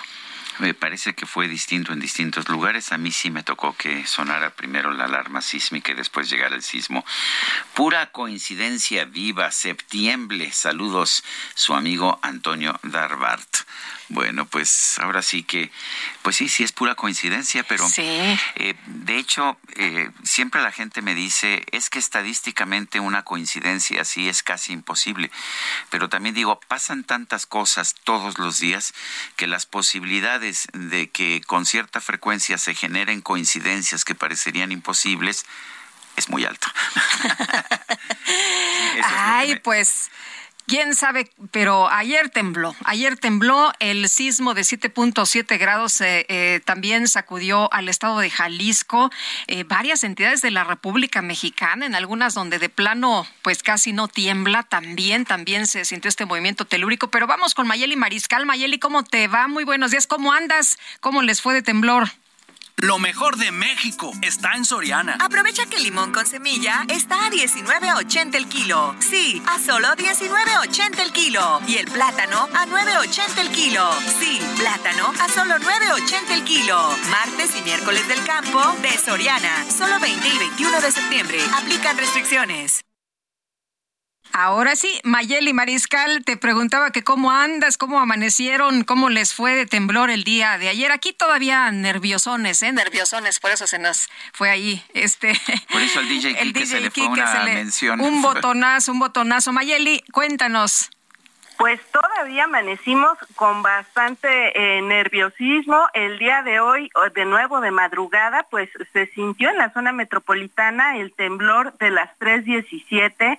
Este ocurrió en Tecomán, Colima, con una magnitud de 5.8 eh, grados y pues bueno, despertó a los habitantes de la zona metropolitana también a través de las redes sociales, eh, pues comenzaron incluso los memes a, preguntar cómo lo habían sentido y bueno, respecto a los daños y cómo se sintió el día de ayer, pues vaya que sí, después de realizar este simulacro a las 12.19, en donde pues como en todos los simulacros suele suceder, a veces no se toma con toda la seriedad, posteriormente es cuando vino ahora sí el temblor en serio y pues eh, sí sonaron en algunos edificios esta alarma y sin embargo pues eh, sí desató eh, también el nerviosismo, de hecho las corporaciones municipales reportaron la atención de personas que cayeron en crisis nerviosas. Adicionalmente, pues en la zona metropolitana en Guadalajara y Zapopan se reportaron daños menores. El mercado Corona eh, tuvo que ser cerrado debido a una fuga de gas que se registró. Y en dos templos también, en del primer cuadro de Guadalajara, se, eh, hubo caída de cantera, una caída mínima, sin embargo sí hubo daños en un vehículo. Eh, esto en el templo de San Agustín. Y también eh, pues se evacuaron, por supuesto, los edificios. Eh, recuerdo al corte que hicieron en la Unidad Estatal de Protección Civil y Bomberos ya más tarde, se reportó que el municipio de Tolimán, al igual que Zapotlán de Vadillo, fueron los más afectados. En Tolimán, al menos tres casas y una secundaria eh, tuvieron afectaciones. En Zapotlán de Vadillo también eh, hubo necesidad de instalar albergues para resguardar a las familias que se vieron afectadas. Y sin embargo, pues también a lo largo del día se compartieron algunos videos de otros municipios en donde principalmente las afectaciones tuvieron que ver con templos, catedrales o monumentos, lo cual pues también ya se estará revisando eh, esta atención, sobre todo monumentos históricos. Además, en el Centro Universitario del Sur, en donde se desprendió también parte de un muro y bueno, provocó la alarma de quienes se encontraban ahí. Se suspendieron las actividades también el día de hoy en este centro universitario no habrá clases. Y bueno, tanto por parte del Estado como de las autoridades universitarias se encuentran revisando todas las instalaciones. El día de hoy sí se retoman las clases en educación básica y también en la Universidad de Guadalajara. Y eh, pues estaremos al pendiente porque también de acuerdo a la Comisión Federal de Electricidad se reportaron más de 72 mil afectados tan solo aquí en Jalisco en el suministro de energía eléctrica y eh, pues eh, se espera que también eh, se haga un nuevo corte de afectaciones, sobre todo porque pues continúan los sismos y ver realmente pues estos edificios, repito, sobre todo históricos y monumentos que sí han sufrido algunas grietas y afectaciones. Esa es la información. Muy bien, pues Mayeli, muchas gracias por el reporte. Muy buenos días, qué bueno que están bien. Muy buen día para Buenos días. Bueno, y allá en Guerrero, la gobernadora Evelyn Salgado informó que se suspendieron las clases en toda, en toda la entidad, así como las labores en el sector estatal. Carlos Navarrete, cuéntanos. Buen día. Efectivamente, comentarles que el día de ayer se suspendieron clases en todo el estado de Guerrero así como las labores en las dependencias públicas del gobierno estatal a fin de evitar riesgos entre la población ante la posibilidad de que se registraran réplicas del sismo de 7.4 grados con epicentro en Cualcamán, Michoacán, ocurrido la tarde del día de ayer. A través de sus redes sociales, la gobernadora Evelyn Salgado Pineda dio a conocer que no se reportaron daños por el sismo, hay saldo blanco, y también dijo que instruyó a la Secretaría de Protección Civil realizar recorridos de supervisión en inmuebles y edificios escolares además de implementar el protocolo correspondiente y mantener comunicación constante con las presidencias municipales. Refirió que en Chilpancingo un helicóptero de la Secretaría de Seguridad Pública sobrevoló la ciudad para verificar y descartar daños o emergencias entre la población y que no se espere eh, y que no se también descartaron la posibilidad de que se registraran tsunamis en las costas de Guerrero. Por su cuenta, la Secretaría de Protección Civil indicó que el sismo se percibió de moderado a fuerte en las regiones de Costa Grande, Centro, Sierra, Norte y Tierra Caliente, mientras que en Acapulco fue muy ligero y reiterar saldo blanco hasta este momento derivado del sismo registrado la tarde de ayer. Hasta aquí mi reporte. Buenos días. Buenos días, Carlos. Carlos Navarrete, muchas gracias. Bueno, oye, en eh, estados de la República donde casi no se sienten los temblores, también se registraron en Zacatecas, en Ochistlán, en la comunidad de, en los municipios de Jerez, Villanueva, Calera, Tabasco, Río Grande, Sombrerete, Ojo Caliente, Luis Moya, Morelos, Guadalupe, Zacatecas, Loreto, Tabasco, Valparaíso. En fin, estuvo, estuvo rudo, estuvo fuerte. Y la Junta de Coordinación Política de la Cámara de Diputados prevé que la próxima semana inicie el análisis del proyecto de dictamen de la reforma electoral. Todavía no salimos de una cuando ya estamos entrando a la otra. Y vamos a platicar con el diputado Luis Cházaro, él es coordinador del PRD en la Cámara de Diputados. ¿Qué tal? Muy buenos días. Buenos días, Lupita, para ti, buenos días para Sergio y para el auditorio. Oye, Luis, pues eh, cuéntanos, ¿cómo, ¿cómo ven ustedes las cosas para el análisis del dictamen de la reforma electoral? Bueno, me parece que como bien mencionabas tú, todavía no terminamos la, la cuestión del alargue del ejército, se votará el miércoles en el Senado y ya ayer Ignacio Mier, coordinador de Morena, decía que quizá en octubre pudiéramos estar discutiendo la reforma electoral. A mí me parece pues, que no hay condiciones políticas. Una reforma electoral pues tiene que, o así había sido hasta ahora, pues venir de la oposición, buscar un consenso y ser un avance democrático, no un retroceso. Si presentan lo que envió el presidente, que trae eh, cuestiones tan descabelladas como que la gente vote por los consejeros electorales, situación que no pasa en ningún país del mundo, pues obviamente votaremos en contra, cuando menos en el PRD, y yo pensaría que, que la coalición legislativa de Va por México, cuando menos el PAN, y habría que ver la posición del PRI. ¿Qué posibilidades ven realmente de que pase esta, esta propuesta? Si es una propuesta que ha generado mucha controversia y supuestamente eh, diputados o mm, personajes tanto del PRI, del PAN como del PRD la han rechazado en principio, pero ya vimos que el PRI en particular puede ser flexible en ciertas en ciertos temas.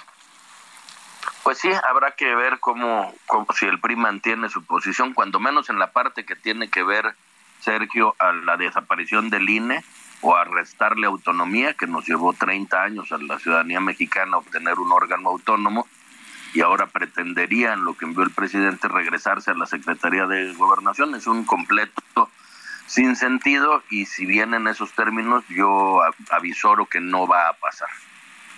Eh, Luis, el PRI ha dicho que este no no van a, participar, ¿no? Que, ellos no van a apoyar la reforma electoral como no lo han hecho con otras reformas. Eh, ¿Tú le crees al PRI, le crees a Alejandro Moreno? Bueno, pues es una, una pregunta difícil de contestar. Te contestaría de otra manera, Lupita. Yo confío en que el coordinador de los diputados del PRI, que es Rubén Moreira, pueda mantener eh, los acuerdos que tenemos. Hicimos un foro de Parlamento abierto PRI, PAN y PRD, ustedes lo recordarán, y de ahí pues todos los expertos, los consejeros, los magistrados de los tribunales electorales, pues coincidieron que esta no es la reforma que el país requiere de avance democrático. Yo confiaría en que Rubén Moreira pueda mantener esa posición de que defendamos al INE, defendamos nuestra democracia, defendamos a los tribunales electorales estatales y que pues aunque la presente Morena no haya nuevamente presiones para, para doblar las eh, voluntades que se han expresado, insisto, en los foros de Parlamento Abierto, ahí están las grabaciones donde los tres coordinadores participamos de estos foros y las conclusiones son pues que esta reforma no beneficia a nuestro sistema democrático. Muy bien. Entonces, ¿tú lo que crees que en este momento no hay condiciones que no se debería discutir esto de la reforma electoral? Yo creo que no hay las condiciones, estamos a la vuelta de la esquina de las elecciones del 23. Nunca ha habido una reforma electoral que se aplique a la inmediatez de una elección como la de 2024. me parece apresurado y bueno, pues es obvio y evidente que hay una polarización política en el país que no permite que haya condiciones para un consenso que una reforma de este calado requiere. Muy bien, pues Luis, eh, como siempre, agradecemos mucho que puedas platicar con nosotros. Muy buenos días. El agradecido soy yo con ustedes. Muy buen día. Hasta luego. El diputado Luis Cházaro es coordinador del PRD en la Cámara Baja. El presidente nacional del PRI, Alejandro Moreno, aseguró que el Comité Ejecutivo Nacional del partido dejará en libertad el sentido del voto de los senadores priistas sobre la minuta que amplía hasta 2028 la participación del ejército en labores de seguridad pública. Elia Castillo nos informa. Adelante, Elia. Muy buenos días, Sergio Lupita, los saludo con mucho gusto a ustedes el auditorio. Pues así es, el Comité Ejecutivo Nacional del PRI dejará en libertad el voto de los senadores priistas sobre esta minuta que amplía hasta 2028 la participación del ejército en labores de seguridad pública. Esto lo aseguró el dirigente nacional del partido, Alejandro Moreno. En conferencia de prensa, el líder priista insistió en que la ampliación de la presencia de las Fuerzas Armadas en las calles no tiene nada que ver con las reformas que fueron aprobadas para dar el control total de la Guardia Nacional a la Secretaría de la Defensa Nacional. Recalcó que esta propuesta, que fue una propuesta de la diputada priista Yolanda de la Torre, es a favor de los mexicanos. En tanto, sobre la situación de la Alianza Va por México, luego de que los dirigentes del PAN, Marco Cortés, y del PRD, Jesús Zambrano, anunciaron que se rompió toda interlocución con Alejandro Moreno, por, eh, pues por faltar a su palabra y violar los acuerdos de la coalición, entre ellos precisamente la moratoria constitucional al aprobar esta reforma constitucional que de acuerdo a PAN y PRD pues militariza el país.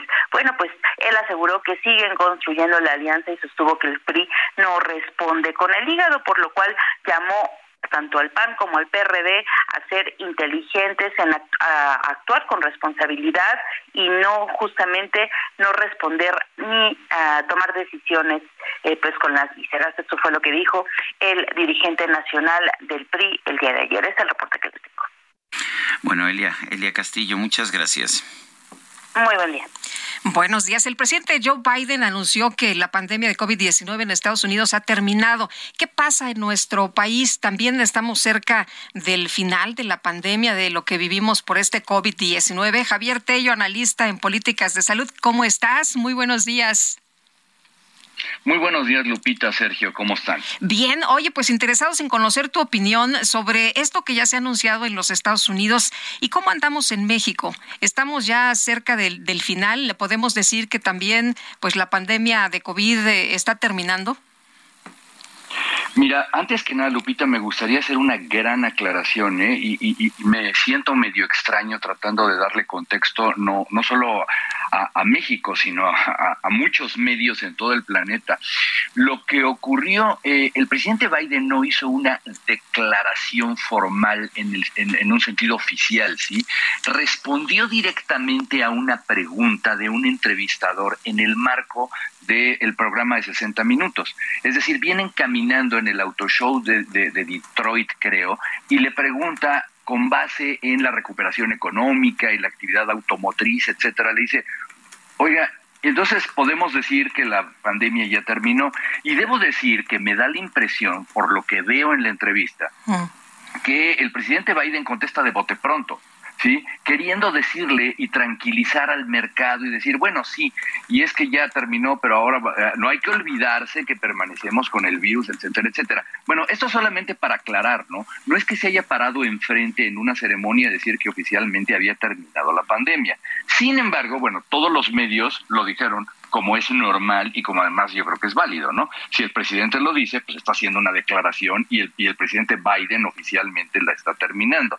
Solamente para, para dejarlo en ese tenor. Ahora bien, ¿qué es lo que ocurre?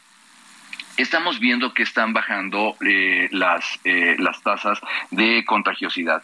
Sin embargo, todavía hay una mortalidad. Varios científicos ayer, desde el doctor Peter Hodge o el doctor Eric Topol, le estaban reclamando precisamente, bueno, no entiendo cómo podemos hacer una declaración que se puede interpretar de esa manera cuando en los Estados Unidos nada más hay cerca de 400 muertes diarias y en México eh, según tenía entendido, íbamos en treinta y tantas muertes o algo por el estilo. Para que nuestro público entienda, solamente la Organización Mundial de la Salud puede hacer esa declaración. Ahora bien, en términos prácticos, y como ya lo habíamos escuchado en México por cierto, hace varios meses, ¿sí? Eh, estamos buscando, o en el mundo y en México estamos buscando, que finalmente la enfermedad permanezca con lo que se le llama una conducta endémica, es decir, que sea una enfermedad que, esté presente entre la población, pero que esté presente, digamos, con cifras bajas y con cifras controladas y que sea más o menos predecible, un poco como lo que ocurre con los brotes de influenza cada año.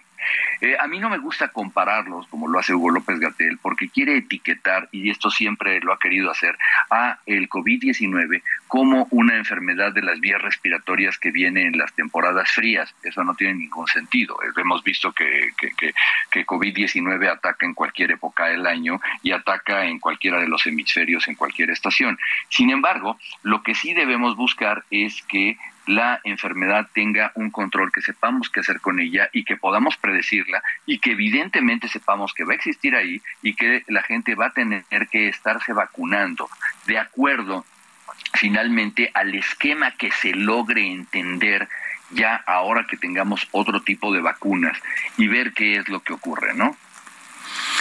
Eh, entonces, eh, para empezar, ¿no, ¿no consideras que es serio esto de que se terminó la pandemia? No es lo que está diciendo el presidente Biden. Eh, y, claramente lo que estamos viendo es que ahí está presente, ¿no? Quizás no con la, pues con la letalidad que tenía hace algunos meses o años, pero ahí está, ¿no? Es correcto, Sergio. Mira, yo creo que hay que ser muy responsable en, en cómo se, primero en lo que se dice, y debo decirlo, fue una declaración descuidada del presidente Biden y así se lo han reclamado. Luego, luego, él inmediatamente eh, viró y dijo, bueno, es que sigue presente la infección y todos debemos de cuidarnos, etcétera, etcétera, ¿no? Eh, entonces, hay, hay que tener mucho, mucho cuidado en esto porque la gente inmediatamente lo malinterpreta. Mira, curiosamente yo escuchaba hace un, par de semanas ya reclamos abiertos de que cómo era posible que la Ciudad de México, por ejemplo, prácticamente no prohibiera el cubrebocas, en esos términos, ¿eh? que cómo era que no estábamos diciendo, cómo, cómo podíamos seguir viendo a gente que portaba el cubrebocas en la calle o en algún restaurante o algo, que, que eso ya era un inaudito. Y bueno, yo creo que eso es completamente incorrecto la, la, gente tiene que entender que eh, la enfermedad sigue, el virus se sigue transmitiendo y finalmente lo que estamos buscando es proteger a la mayoría de, de, las personas posibles. Todavía no sabemos cuál va a ser el comportamiento de las siguientes variantes, no sabemos cuándo nos va a dar esto una sorpresa y lo que sí eh, sabemos es que hay gente que sigue con factores de riesgo, que es gente que tiene algunas eh, comorbilidades, que son personas de edad avanzada, muchos niños que no han eh, terminado sus esquemas básicos de vacunación y personas que están inmunocomprometidas por cualquier situación. Yo creo que debemos cuidar de ellas y yo creo que hasta que no tengamos realmente una contabilización y una predicción de la Organización Mundial de la Salud es cuando deberíamos entonces tomar decisiones. Y además, Javier, en esta época del año, eh, pues generalmente tenemos estos padecimientos de H1 y todo, y, y todo esto que podríamos con el cubrebocas eh, de evitar también, ¿no? O sea, se viene esto, tenemos todavía COVID, en fin, tenemos la presencia de, de muchas enfermedades.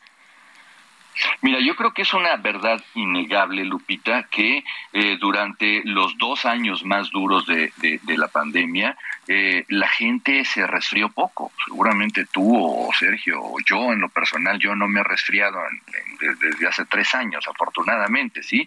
Y esto, bueno, pues se ha debido a que hemos tenido cuidado, que nos hemos eh, aislado, a que hemos tenido eh, esta precaución. Y si esta precaución nos está sirviendo para tener una, una vida más sana, no entendería yo por qué estar eh, metiéndolo en esta discusión. Finalmente, que la gente se proteja, la que quiera ser protegida, pero que el discurso eh, oficial y el discurso de las autoridades esté basado en la evidencia científica y epidemiológica disponible, pero sobre todo, y como lo decía este estudio que se publicó de, de Lancet, es hora ya de comenzar a hacer caso de lo que la Organización Mundial de la Salud está marcando, ¿no? Muy bien, pues Javier, una pregunta personal. ¿Tú sigues usando mascarilla? Dime. ¿Tú usas mascarilla? ¿En todos lados, exteriores también? Lo utilizo personalmente, a mí me van a ver portando una mascarilla, Sergio, en los lugares cerrados. ¿sí? En donde esté yo eh, prácticamente en contacto con personas extrañas. El otro día, por ejemplo, que estuve yo eh, en Guadalajara, yo utilicé una mascarilla mientras estuve en el, en el transporte, en, en, el Uber, ¿sí? Y cambié a una mascarilla de alto desempeño cuando venía confinado en la cabina del avión. Pues muy bien, muy bien, pues Javier, muchas gracias por compartir con nosotros. Y bueno, si tú lo usas, que eres analista en políticas de salud, cuanti más eh, los demás, ¿no? Que deberíamos de atender a quienes sí saben de estos temas. Muchas gracias, muy buenos días. Hay quien me va a acusar de ser un poco obsesivo, pero prefiero ser. Les mando un abrazo. ¿eh? Otro para ti. Muy buenos días, Javier Tello. Yo lo uso, ¿eh? Yo lo uso. Sí, yo también, y lo he visto. Oye, eh, ayer circuló un texto que sí vale la pena compartir. Es un texto de Juan Rulfo, El Día del Derrumbe. Es un cuento del Llano en Llamas de 1953. Y dice lo siguiente: No, esto pasó en septiembre. No en el septiembre de este año, sino el del año pasado. ¿O fue el antepasado, Melitón? No, fue el pasado. Sí, sí, yo me acordaba bien, fue en septiembre del año pasado, por el día 21. Óyeme, Melitón, ¿no fue el 21 de septiembre, el mero día del temblor? Fue un poco antes, tengo entendido que fue por el 18. Tienes razón, yo por esos días andaba en tu, tu, Hasta vi cuando se derrumbaban las casas como si estuvieran hechas de salcocha, nomás se retorcían así. Melcocha. Ese fue de, de Melcocha, sí, eso es lo que escribió Juan Rulfo.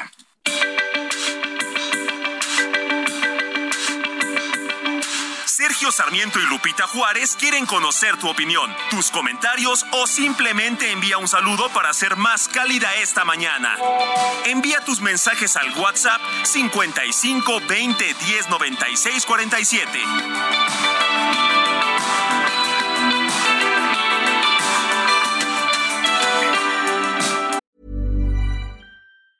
Hey, it's Ryan Reynolds, and I'm here with Keith, co star of my upcoming film, If, only in theaters, May 17th. Do you want to tell people the big news?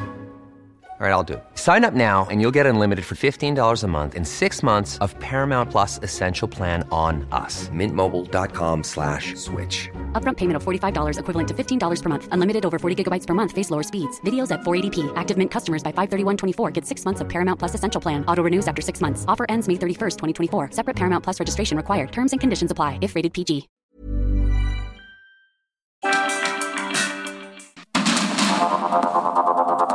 Continuamos con Sergio Sarmiento y Lupita Juárez por el Heraldo Radio.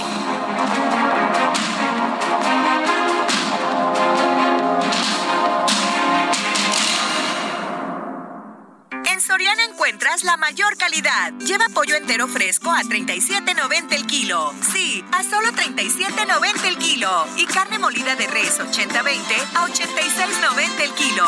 Sí, a solo 86.90 el kilo. Soriana, la de todos los mexicanos. A septiembre 21. Aplican restricciones. Jaque Mate con Sergio Sarmiento.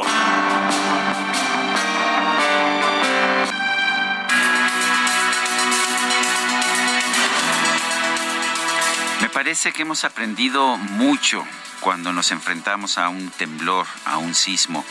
La verdad es que durante mucho tiempo simplemente no sabíamos cómo reaccionar. Hoy, mal, que bien, sabemos exactamente qué hacer, a dónde pararnos, dónde irnos, qué medidas tomar realmente hemos aprendido a vivir con los sismos y me parece que eso está bien. Hemos vivido tragedias, tragedias muy importantes. Quizás la mayor, por lo menos para la Ciudad de México, fue la del sismo de 1985, pero en una y otra ocasión hemos resentido nuevos movimientos telúricos que nos han recordado la fragilidad de nuestras construcciones, la fragilidad de la tierra en, en la que vivimos, la fragilidad de la vida misma. Qué bueno que hayamos aprendido a hacerlo, qué bueno que hayamos ajustado nuestros códigos de construcción, por lo menos en la Ciudad de México. Pero la experiencia nos dice que no podemos simplemente darnos por satisfechos. México es un país eminentemente telúrico. México es un país en el que vamos a tener muchos temblores en el futuro. Más nos vale estar preparados y esta preparación nunca, nunca debe detenerse. Yo soy Sergio Sarmiento y lo invito a reflexionar.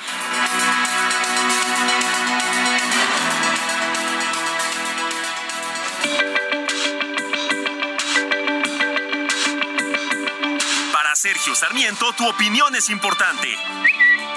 Escríbele a Twitter en arroba Sergio Sarmiento.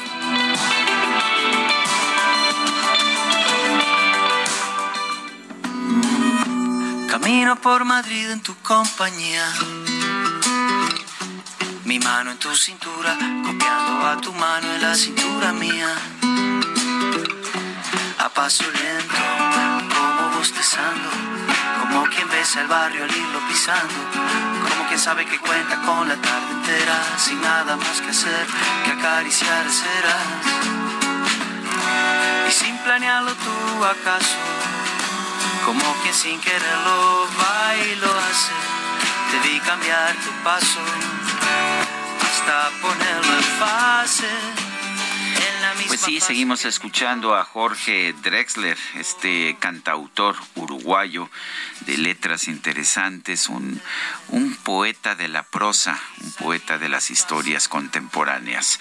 La trama y el desenlace, así se llama esta canción.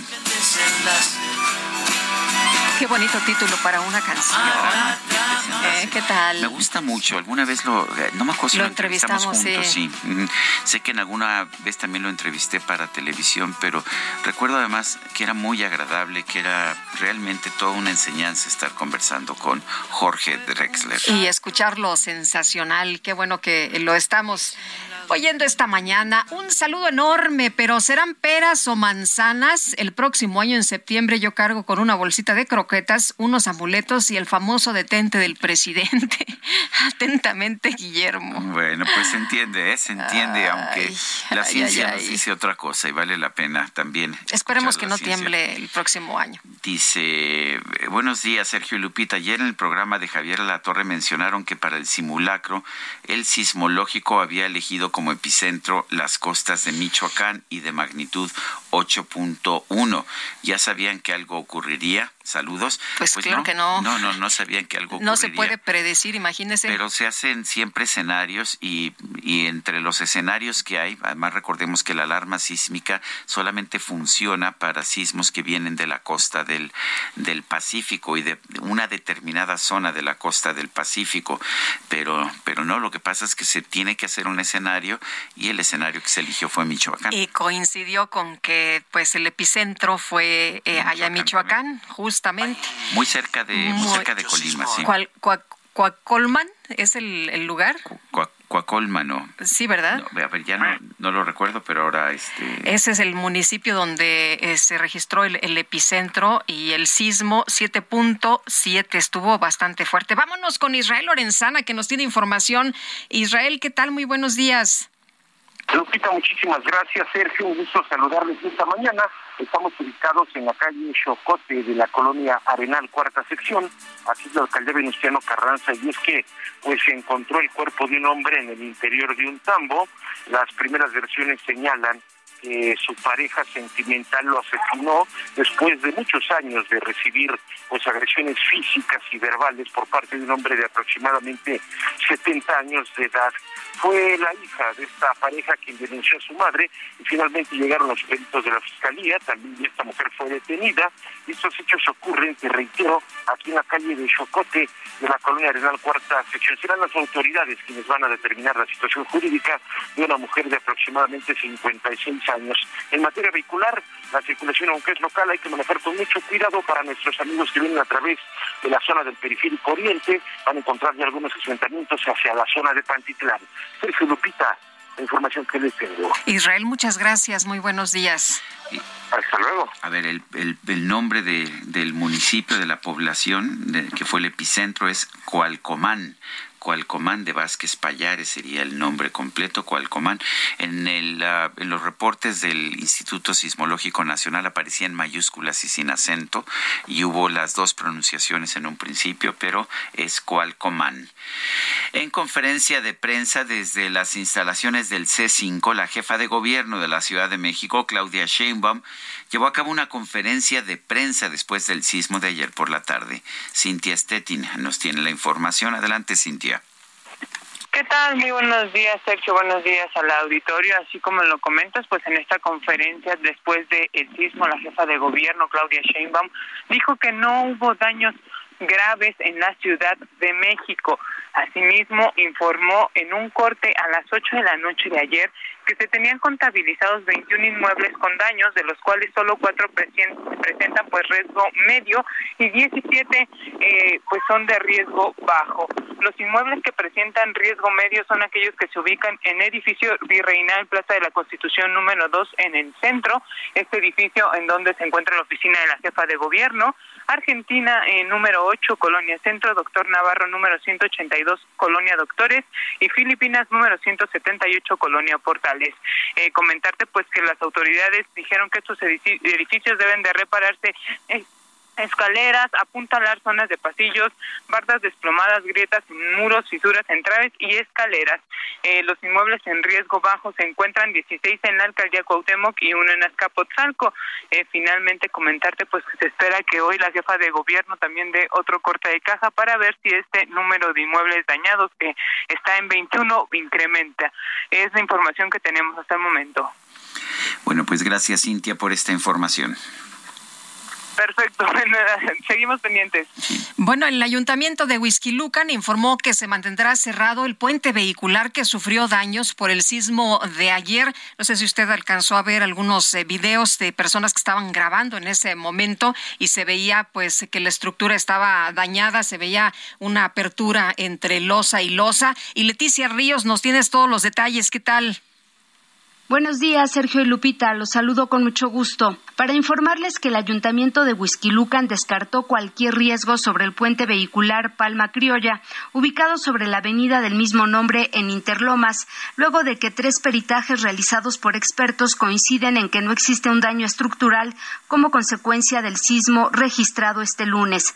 El puente fue cerrado a la circulación de forma preventiva luego de que se difundieron videos en redes sociales donde los vecinos reportaban un supuesto daño provocado por el movimiento telúrico. La inspección y peritajes fueron realizados por la Secretaría de Movilidad del Estado de México, la Coordinación General de Protección Civil y Gestión Integral de Riesgo Estatal y un perito externo experto en la materia contratado por el gobierno municipal, que concluyen en que no se detectaron fisuras ni movimientos en la estructura que conforma el distribuidor vial. Sin embargo, el puente vehicular que conecta a Bosque Real proveniente de Magnocentro, ubicado a la altura de Plaza Altica continuará cerrado a la circulación de manera preventiva, en tanto el gobierno de Lucan no cuente de manera oficial con los tres dictámenes físicos que contengan los resultados de los peritajes, con el objetivo de dar certeza a la ciudadanía y a los automovilistas que transitan por el lugar. Por el momento, la Coordinación Municipal de Protección Civil se encuentra a la espera de los documentos con el fin de ordenar la reapertura a la circulación por parte de los elementos estatales y municipales, pues la intención es garantizar que la vialidad es segura y que los usuarios no corren ningún riesgo. Las autoridades municipales señalaron que la apertura que se observa en el puente, a la que se refieren los vecinos que reportaron supuestos daños, forma parte de la curva natural del distribuidor por donde se conecta la estructura de Palma Criolla con los puentes de Bosque Real. El gobierno municipal aseguró que no escatimará ningún esfuerzo o recursos para salvaguardar la vida de los habitantes de Huizquilucan. Exhortó a los ciudadanos a no difundir rumores que generen pánico entre la población y a mantenerse atentos a la información que se difunda por los medios oficiales. Hasta aquí mi reporte. Muchas gracias. Leticia, muchas gracias. Muy buenos días. Son las 8.41. En Soriana encuentras la mayor calidad. Lleva pollo entero fresco a 37.90 el kilo. Sí, a solo 37.90 el kilo. Y carne molida de res 80-20 a 86.90 el kilo. Sí, a solo 86.90 el kilo. Soriana, la de todos los mexicanos. A septiembre 21. Aplican restricciones. El Químico Guerra. Con Sergio Sarmiento y Lupita Juárez. Químico Guerra, ¿qué nos tienes esta mañana? Adelante. Un cambio completo de tema. ¿Por qué el tiempo avanza? Una reflexión importante ahora que vemos que se juntaron ya tres fechas consecutivas donde ha habido sismos en la Ciudad de México el mismo día prácticamente a la misma hora. ¿Por qué el tiempo avanza? Pocas cosas son tan obvias, Sergio Lupita, las entendemos todos, son universales como el paso del tiempo. Ay, cómo se pasó el tiempo, qué realidad. Ahora el tiempo pasa más rápido que antes, dice la gente, ¿no? No nos detenemos a pensar por qué sucede el flujo del tiempo, del pasado al futuro. ¿Por qué fluye? ¿Cómo fluye? Y no más rápido o más lento. Tiene que ver esto con la rotación de la Tierra, que ya nos acostumbramos a las 24 horas, con la traslación alrededor del Sol, los 365.25 días, con la duración de nuestra vida, ¿verdad? Sabemos que nuestras vidas, pues hoy en día están alrededor de los 80 años, antes estaban alrededor de los 50 años, esos eran los lapsos del tiempo, el paso del tiempo. Pero en otro planeta, Sergio Lupita, que gira más lento, el tiempo va más despacio, o sea, hay dos tiempos. ¿Qué es el entonces el tiempo? ¿Y por qué lo experimentamos como algo que tiene una dirección, con un pasado y un futuro que va siempre ¿no? hacia adelante? Siempre hemos soñado con regresar al pasado o viajar al futuro. Quisiéramos tener una máquina del tiempo, ¿no? Pues ahora, fíjense que científicos de la Universidad de Nueva York, para poder entender el flujo del tiempo que experimentamos en nuestra vida, han podido desagregar esta flecha del tiempo, ¿verdad? Que va en una dirección con una cierta fuerza, hasta un nivel físico microscópico. Este estudio se publica en la revista arbitrada Physical Review Letters y sus resultados pueden tener implicaciones importantes en la biología y las neurociencias, pero sobre todo en nuestro entendimiento del tiempo, se culpita. Escribe el doctor Christopher Lynn, autor principal del estudio y director del Centro de Posgrado de la Universidad de Nueva York. Todo lo que percibimos como diferencia entre el pasado y el futuro se deriva fundamentalmente, fíjense, de la segunda ley de la termodinámica que establece el principio de que todas las eh, partículas microscópicas de los sistemas físicos tienden a aumentar su aleatoriedad, pasando del orden al desorden, el proceso conocido como entropía. El doctor Lin y su equipo se plantearon dos preguntas. Si observamos un sistema concreto, seremos capaces de cuantificar la fuerza de su flecha del tiempo y seremos capaces de ordenar cómo surge desde la microescala de las células y las neuronas este concepto del tiempo. Interesantísimo, lo hicieron con los, eh, la retina de una salamandra eh, y estuvo, está interesantísimo. Lo voy a subir a mi Facebook, que es Luis Manuel Guerra, porque vale la pena este eh, artículo. ¿Por qué el tiempo avanza, Sergio Lupita? Pues me parece maravilloso y gracias por compartir esta, esta, estos conceptos con nosotros, Químico. Al contrario, Sergio, buenos días, Lupita. Buenos días, Químico. Qué interesante, ¿no? Del tiempo. Sabia virtud, ¿cómo era? De conocer el tiempo. Así es. A tiempo amar y desatarse a tiempo, como dice el refrán. No, hombre, bueno, pues eh, interesante lo que nos comenta el químico Guerra. En las últimas horas, escuche usted, porque el sismo no fue lo único que nos pasó ayer, se detectaron 42 exhalaciones acompañadas de vapor de agua, gases volcánicos y ligeras cantidades de ceniza del volcán Popocatépetl. Claudia Espinosa, nos tienes todos los detalles, te escuchamos. Hola. Claudia. Claudia. Los saludo con gusto para darles a conocer que en las últimas 24 horas, a través de los diferentes monitoreos del volcán Popocatépetl, se detectó un incremento de actividad, lo que provocó que varias de las exhalaciones y la ceniza se desplegaran hacia diferentes alcaldías de la Ciudad de México. De acuerdo con el CINAPET, se detectaron 42 exhalaciones acompañadas de vapor de agua, gases volcánicos y ligeras cantidades de ceniza. Adicionalmente, se registraron 86 minutos de tremor de alta frecuencia.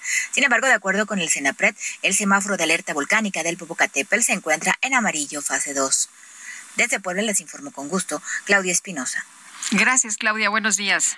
Un juez federal admitió a trámite una demanda de amparo contra el nuevo plan de estudios de la SEP, pero se negó a suspender su aplicación inicial en 960 escuelas públicas. El doctor Marco Fernández es profesor investigador de la Escuela de Gobierno del TEC de Monterrey. Lo tenemos en la línea telefónica.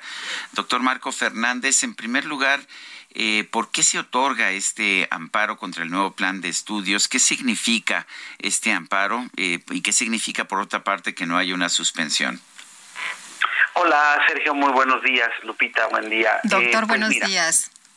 Eh, lo que significa es, por un lado, eh, eh, esta organización de educación con rumbo, pues demandó a la SEP respecto a los planes de estudio, diciendo que este piloto que se busca implementar hacia finales de octubre, donde participarán este, los grados de este, primero de preescolar, primero de primaria este, eh, y primero de secundaria, eh, pues viola el derecho de recibir la misma educación de los estudiantes porque pues ellos estarán llevando en el piloto eh, de las 960 escuelas participantes eh, un tipo de modelo educativo mientras otros eh, recibirán otro tipo de, de educación y que además desde su perspectiva no se tomó en consideración al Consejo Nacional de Participación Escolar, que es la instancia que eh, establece la Ley General de Educación, donde eh, padres y madres de familia tienen una representación eh, para poder opinar sobre distintos aspectos de la vida escolar. en ese sentido, el juez cuando ve la demanda dice, bueno, a ver, vamos a analizar si eh, el, el, modelo es constitucional o no, y para eso estableció que eh, la audiencia de la constitucionalidad se realizará el 16 de noviembre instruyó a la SEP que en las próximas dos semanas dé un informe de cómo se llevará a cabo de manera detallada este piloto, pero consideró el juez que en términos de la facultad que le da la ley a la Secretaría de Educación Pública como la instancia rectora de educación, pues la SEP está ejerciendo sus facultades y suspender el piloto tendría efectos negativos para los eh, para los niños este en las escuelas que van a participar en el piloto porque según el juez no se beneficiarían de eh, pues de los aspectos pedagógicos eh, que se contemplan en ese piloto. Sin embargo, creo que el quiz del asunto, además de la parte jurídica, sí tiene que ver con la parte sustantiva, Sergio. ¿A qué me refiero? Estamos a 20 de septiembre y si tú eh, lograras alguna entrevista con algún secretario de educación de los estados, te va a decir que las escuelas que van a participar en sus entidades hoy todavía no saben cuál es el contenido final de los eh, de los de los planes de estudio que se van a impartir en el piloto de estos grados. Todavía no lo ha terminado de hacer. Por lo mismo, no han podido capacitar a los docentes para poder estar listos el 31 de octubre que se pretende arrancar este piloto. Eh, Marco, hace unos, unas semanas antes de entrar este nuevo ciclo escolar nos decían, los maestros nos hablaban y nos mandaban mensajes eh, para preguntarnos si nosotros teníamos alguna información de cómo se iba a aplicar precisamente pues este nuevo plan de, de estudios, porque los maestros no tenían ni la más pálida idea. Lamentablemente, ese es el grado de irresponsabilidad de la autoridad educativa federal que anuncia con bombo y palatillo el 19 de agosto estos eh, denominados nuevos planes de estudio sin haberlos terminado. Y por eso está la incertidumbre en la comunidad de los docentes que no terminan de saber qué va a consistir estos planes de estudio. Ya se tienen seleccionadas las escuelas en el piloto, hay eh, estados que están diciendo, si lo vamos a hacer serio, necesitamos uno, que no solamente sean 30 escuelas, necesitamos más escuelas para poder ver qué funciona y qué no del plan de estudios, pero sobre todo, lo básico, necesitamos que estén finalizados para poder capacitar a los docentes. Porque además se nos olvida una cosa, Lupita, fundamental. La autoridad dijo que para poder capacitar a los docentes que van a participar en el piloto, van a utilizar los eh, consejos técnicos escolares. Papás y mamás saben que eso se hace el viernes último de cada mes. Es decir, que si vamos a arrancar el 31 de este de octubre, solo hay dos viernes, el viernes de la próxima semana y el viernes último de octubre para, para poder capacitar a los docentes. Pero si a estas alturas tú no tienes eh, terminados los planes de estudio, pues quién sabe qué capacitación les van a dar. Bueno, entonces eh, no sabemos qué capacitación, pero ya, pero ya es ley, ya se está aplicando un plan que todavía no está listo. Se va a aplicar, Sergio, a partir del 31 de octubre. Eso es lo que se contempla. Será el piloto y no será para todas las escuelas y todos los grados, sino que va a comenzar en primero de preescolar, primero de primaria, primero de, de, de secundaria, de un universo de 30 escuelas por estado. La autoridad de cada entidad determinó, le mandó la lista de qué escuelas van a participar en el piloto a la autoridad educativa federal, pues para poder de ahí determinar cómo se va a, comenzar este piloto, pero pues vamos a ver justo los detalles más importantes que bueno, pues el docente dice, ¿cómo me van a cómo me van a capacitar? ¿Qué es lo diferente que tengo que enseñar si yo soy docente de, de una escuela del piloto? Pues todavía no lo puede contestar la autoridad. Bueno, pues uh, Gracias, uh, gracias Marco Fernández, doctor Marco Fernández, profesor investigador de la Escuela de Gobierno del TEC de Monterrey, por haber conversado con nosotros esta mañana. Gracias como siempre. Muy buen día. Buenos días. Bueno, y por otra parte, déjeme decirle que los integrantes de la Comisión de Quejas y Denuncias del Instituto Nacional Electoral ordenaron retirar y detener la propaganda personalizada en favor del canciller Marcelo Ebrard, luego de que integrantes del PRD interpusieron una queja por publicaciones en redes sociales. Eh, los integrantes de la Comisión de Quejas ordenaron a Marta Delgado, la subsecretaria para Asuntos Multilaterales y Derechos Humanos de la Secretaría de Relaciones Exteriores y a Maximiliano Reyes Úñiga, subsecretario para América Latina, retirar y detener la propaganda personalizada a favor de su jefe, el canciller Marcelo Ebrard. Eh, recibo un mensaje eh, de una persona desesperada, dice auxilio, tráfico completamente detenido, gente caminando por las calles, transporte repleto, dos horas de terror, sin policías viales en Luis Cabrera, un alcalde ausente y una eh, policía inexistente. Perdón, señor Sarmiento, llevo dos horas y he avanzado cuatro cuadras, le comparto mi sufrimiento. Vamos a una pausa y regresamos de los soldados, como dos focos intermitentes, súbitamente así, sincronizados, dos paseantes distraídos. Sergio Sarmiento y Lupita Juárez quieren conocer tu opinión, tus comentarios o simplemente envía un saludo para ser más cálida esta mañana. Envía tus mensajes al WhatsApp 55 20 10 96 47.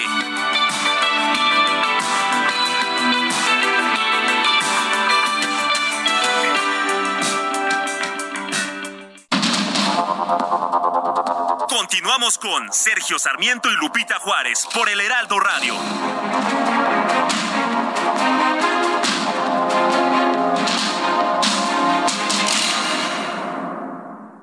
Soriana encuentras la mayor calidad. Lleva pollo entero fresco a 37.90 el kilo. Sí, a solo 37.90 el kilo. Y carne molida de res 80-20 a 86.90 el kilo. Sí, a solo 86.90 el kilo. Soriana, la de todos los mexicanos. A septiembre 21. Aplican restricciones. Hola Lupita, Sergio, buenos días, excelente martes. El señor Peje ahora nos presume que el señor Ebrard va a viajar con una estrategia para buscar la paz entre Rusia y Ucrania. Y yo me pregunto si el señor Ebrard pues no tendrá una estrategia para buscar la paz aquí en nuestro país. Sería prudente que el señor Ebrard hiciera armar una estrategia para, para cambiar esa de abrazos y balazos. El señor Peje no se cansa de decir que fue lo que le heredaron otras administraciones. Parece ser que al señor se le olvida que no le heredaron nada. Para mí son formas nada más de justificar su incompetencia.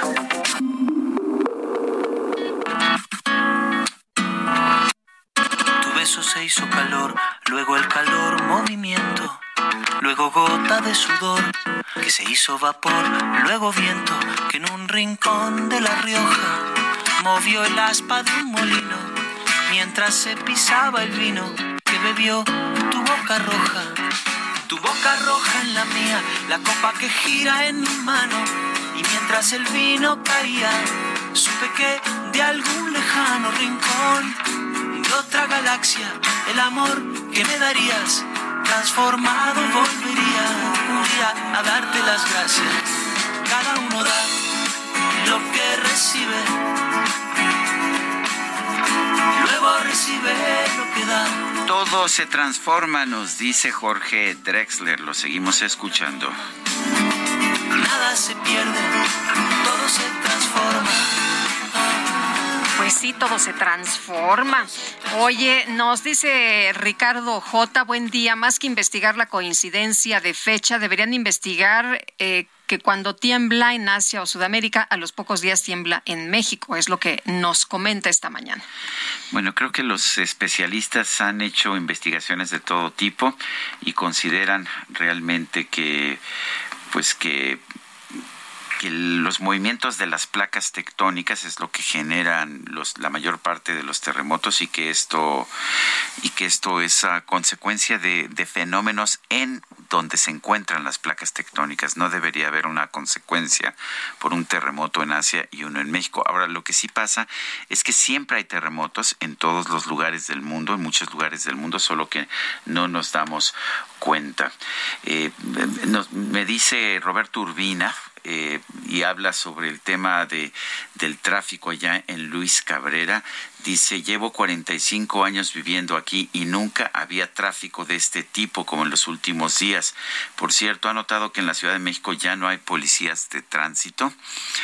Pues ah, no lo sé. Lo que sí sé es que pues el gobierno tiene ahora otras prioridades que la policía de tránsito, pero pues la gente parece que atrapada allá en Luis Cabrera. Son las nueve de la mañana con cuatro minutos. Vamos a un resumen de la información más importante. Desde Palacio Nacional, la titular de la Coordinación Nacional de Protección Civil, Laura Velázquez, confirmó que los estados de Colima y Michoacán fueron los más afectados por el sismo de este lunes. En el estado de Colima, dos fallecidos, los cuales fueron en Manzanillo. Hubo nueve lesionados en Colima, fueron en Manzanillo y en Tecomán y se estima aproximadamente 153 viviendas afectadas por daños estructurales y en fachadas. 20 inmuebles con daños estructurales y dos templos religiosos, siete unidades médicas, cinco puentes dañados, ocho derrumbes eh, carreteros y la Conagua está realizando una evaluación de la presa Trojes por la presencia de grietas. En el estado de Michoacán, un lesionado por caída de vidrio en un hospital rural del IMSS de, en Cualcomán, un colapso en fachadas de, de vivienda, 30 escuelas con daños y 21 unidades médicas afectadas. Por otro lado, la funcionaria aseguró que los daños materiales causados por el terremoto de ayer no fueron muy graves, considerando que se trató de un sismo de alta magnitud considerando que fue un sismo de alta magnitud de 7.7, eh, el resultado eh, de las afectaciones no son de, mayores riesgos. Lamentamos profundamente los dos fallecimientos en el estado de Colima, pero las afectaciones a la infraestructura y eh, además a la estructura privada son menores y serán atendidas en el menor plazo. Gerardo Suárez, investigador del Instituto de Geofísica de la UNAM, explicó en este espacio que no hay una razón científica para afirmar que los sismos en México ocurren en un día específico no hay realmente ninguna razón causal, ninguna razón científica para decir que los sismos ocurren en una cierta época, en un cierto día o en un cierto mes. Y esto no es solo en México, sino en todos los, los sitios en que tiene una gran actividad eh, sísmica. Un juez federal admitió a trámite una demanda de amparo en contra del nuevo plan de estudios de la SEP para educación básica. Sin embargo, rechazó suspender el programa piloto que se aplica en 960 escuelas del país. secretario general de la ONU, Antonio Guterres, advirtió que la educación se está convirtiendo en la principal causa de división social en el mundo, por lo que lanzó un llamado a mejorar todos los sistemas educativos. Y en los Estados Unidos, el alcalde de la ciudad de Nueva York, Eric Adams, recibió duras críticas tras afirmar que está considerando alojar a migrantes indocumentados en cruceros. Te voy a cambiar el nombre en base a lo que has traído. La banda finlandesa de folk metal Enciferum se presentó este fin de semana en la Ciudad de México. Como ya es tradición, una persona del público lanzó al escenario un peluche del Dr. Simi, lo cual sorprendió mucho a los integrantes de la agrupación, quienes al no entender de quién se trataba, bautizaron al muñeco como Señor Rodríguez.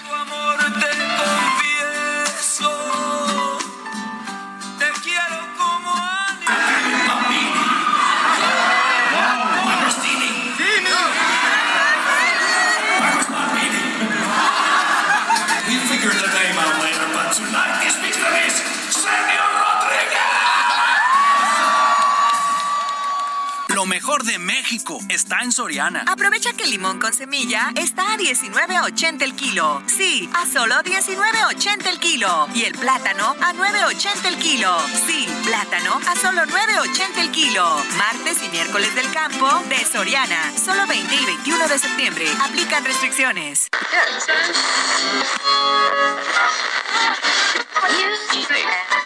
A ver, ¿por qué no la pones? Today is gonna be the day that they're gonna throw it back to you. La micro deportiva. Because maybe.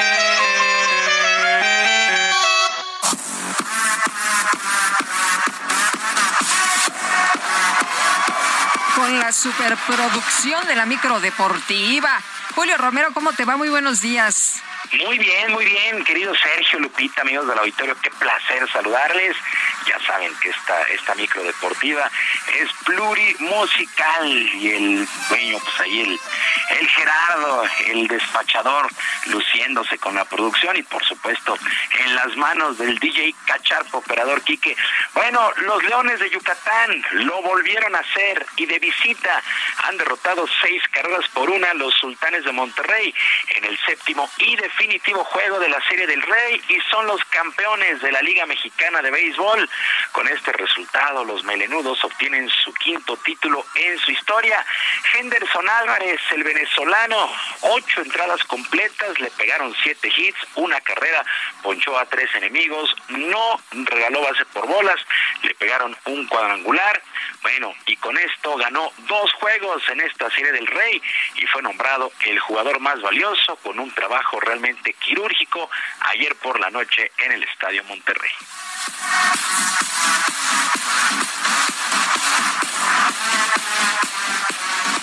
La clave es mantener tu picheo bajito y agresivo con, con, cada bateador. Y cada bateador paso por paso. Yo digo que esa es la clave de un piche y si tú mantienes tu picheo bajito, tú vas a hacer buen trabajo.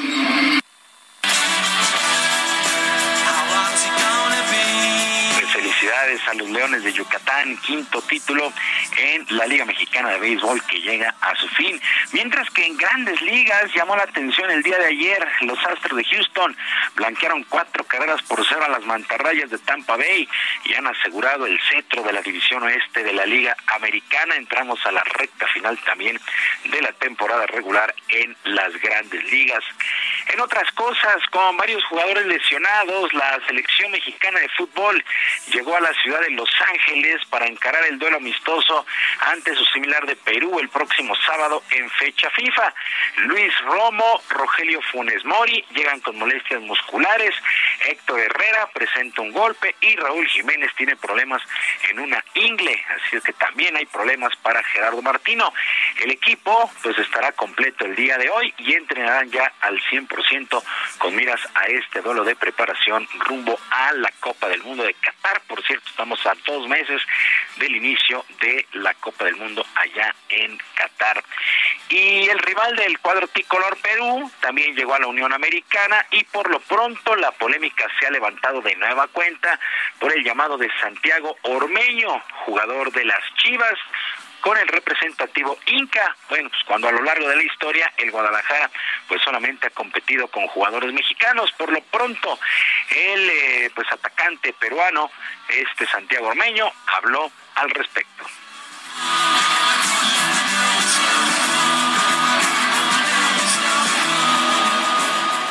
Sí, claro, pues no es fácil, ¿no? Creo que, que saben que pues Chivas es un equipo en el que juegan puros mexicanos. Yo por jugar en la selección peruana, para ellos soy peruano, que en realidad pues, soy peruano y mexicano. Pero sí ha sido difícil, pero pues es parte del proceso y mientras comienzan, comiencen a salir las cosas, pues todo va, va a ir pasando poco a poco.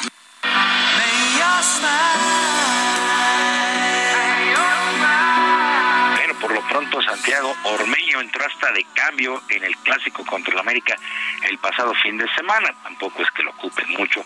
Y vaya susto que se llevaron al interior de los Rayados del Monterrey, ya que su técnico Víctor Manuel Bucetich fue trasladado en ambulancia a un hospital luego de presentar una importante baja de presión en el entrenamiento. Luego de ser estabilizado por los médicos del equipo, fue llevado a la clínica donde se le realizaron varios estudios y se descartó algún problema cardíaco, por lo que salió por su propio pie, fue reportado fuera de peligro y se incorpora el día de hoy a sus labores sin mayores problemas. Actualmente el técnico Víctor Manuel Bucetich tiene 67 años de edad. Bueno, vaya susto, vaya susto con Víctor Manuel Bucetich. Y a diferencia del equipo varonil, las cosas con las Águilas del América en el equipo femenil pues no andan bien, ya que la afición pidió la salida del timonel Ángel Villacampa luego de perder el día de ayer en el Estadio Azteca dos goles por uno ante las Rayadas del Monterrey dentro de la fecha 12 del torneo apertura. Además de la derrota, el técnico no convocó a este duelo a una de las grandes contrataciones del club, la delantera Katy Martínez, que fue solicitada en todo momento por el público. Pues vaya, vaya que están molestos los aficionados con el equipo femenil de las Águilas del América. Y clásico lunes por la noche en el fútbol americano de la NFL. Llegó a su fin la semana 2 y por lo pronto el día de ayer los Bills de Buffalo pues le metieron una paliza de 41 a 7 a los Titanes de Tennessee. Dos victorias de los Bills de Buffalo que están llamados a llegar muy lejos en la presente campaña.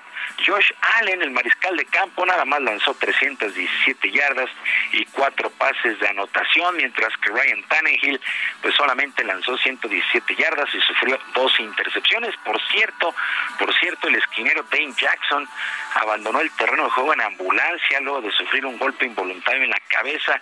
En la transmisión de televisión se reportó que movía piernas y manos, pero se vivió un momento muy, muy tenso con este juego de los Bills de Buffalo y los Titanes de Tennessee. Mientras tanto, en el otro duelo, las Águilas de Filadelfia vencieron 24 a 7 a los vikingos de Minnesota. Filadelfia, dos triunfos sin descalabro. Minnesota está 1-1. Jalen Hurts, eh, con 11 acarreos, logró dos anotaciones, además de las 33 yardas que lanzó por aire y otro touchdown más para este equipo de Filadelfia, que repito, gana su segundo partido en la NFL. Pues ya, ya se fueron dos semanas en el fútbol americano allá en los Estados Unidos.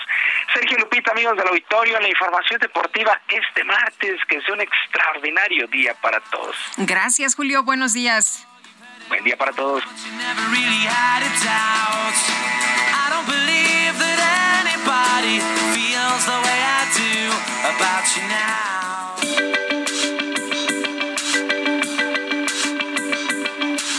Lupita Juárez, tu opinión es importante.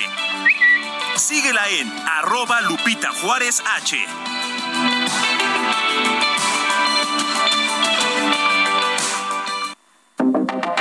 Muy buenos días, Sergio Lupita. Como siempre, un fuerte abrazo. Acá en León, Guanajuato, anteriormente nunca se había sentido, pero esta ocasión sí. Todo el mundo por lo menos se mareó y todo el mundo salió de, oficinas, edificios y casas. Le saluda su amiga Beatriz Santana. Hasta aquí mi reporte. Hola, ¿qué tal Sergio Lupita? Efectivamente ayer con un susto y todo, pero la mente es muy fuerte. Mientras estemos pensando en que va a temblar, pues va a temblar. la energía es fuerte. Eso de a ver si para el otro año, bueno, pues si van a empezar desde ahorita otra vez a llamar, a traer esa mala energía, pues estamos mal.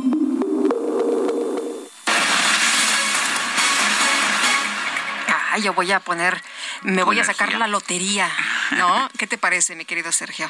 Pues me parece bien, me parece muy requete bien. A ver si se cumple eh, lo que dice este señor, ¿no? No pongas tu energía ahí porque se cumple. Bueno, vamos mejor a poner nuestra energía en este programa de radio, mi querida Guadalupe. El gobernador de Sinaloa, Rubén Rocha, informó que se hará lo posible para que Damaso López Serrano, el mini leak, sea extraditado a México y rinda cuentas por el asesinato del periodista Javier Valdés Cárdenas. Manuel Aceves nos tiene la información. Adelante, Manuel.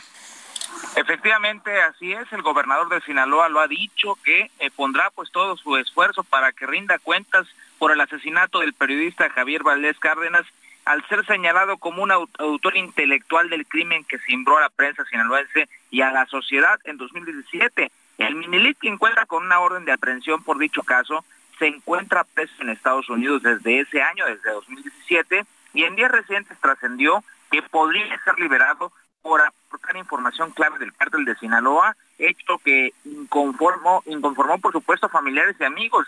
Entre los personajes que no están conformes en que López Serrano se ha tratado como un testigo protegido de los Estados Unidos con privilegios, destaca el gobernador Rubén Rocha Moya, amigo personal del extinto Javier Valdés, quien dijo solicitará la intervención del canciller Marcelo Ebrard para que garantice la extradición del capo mexicano.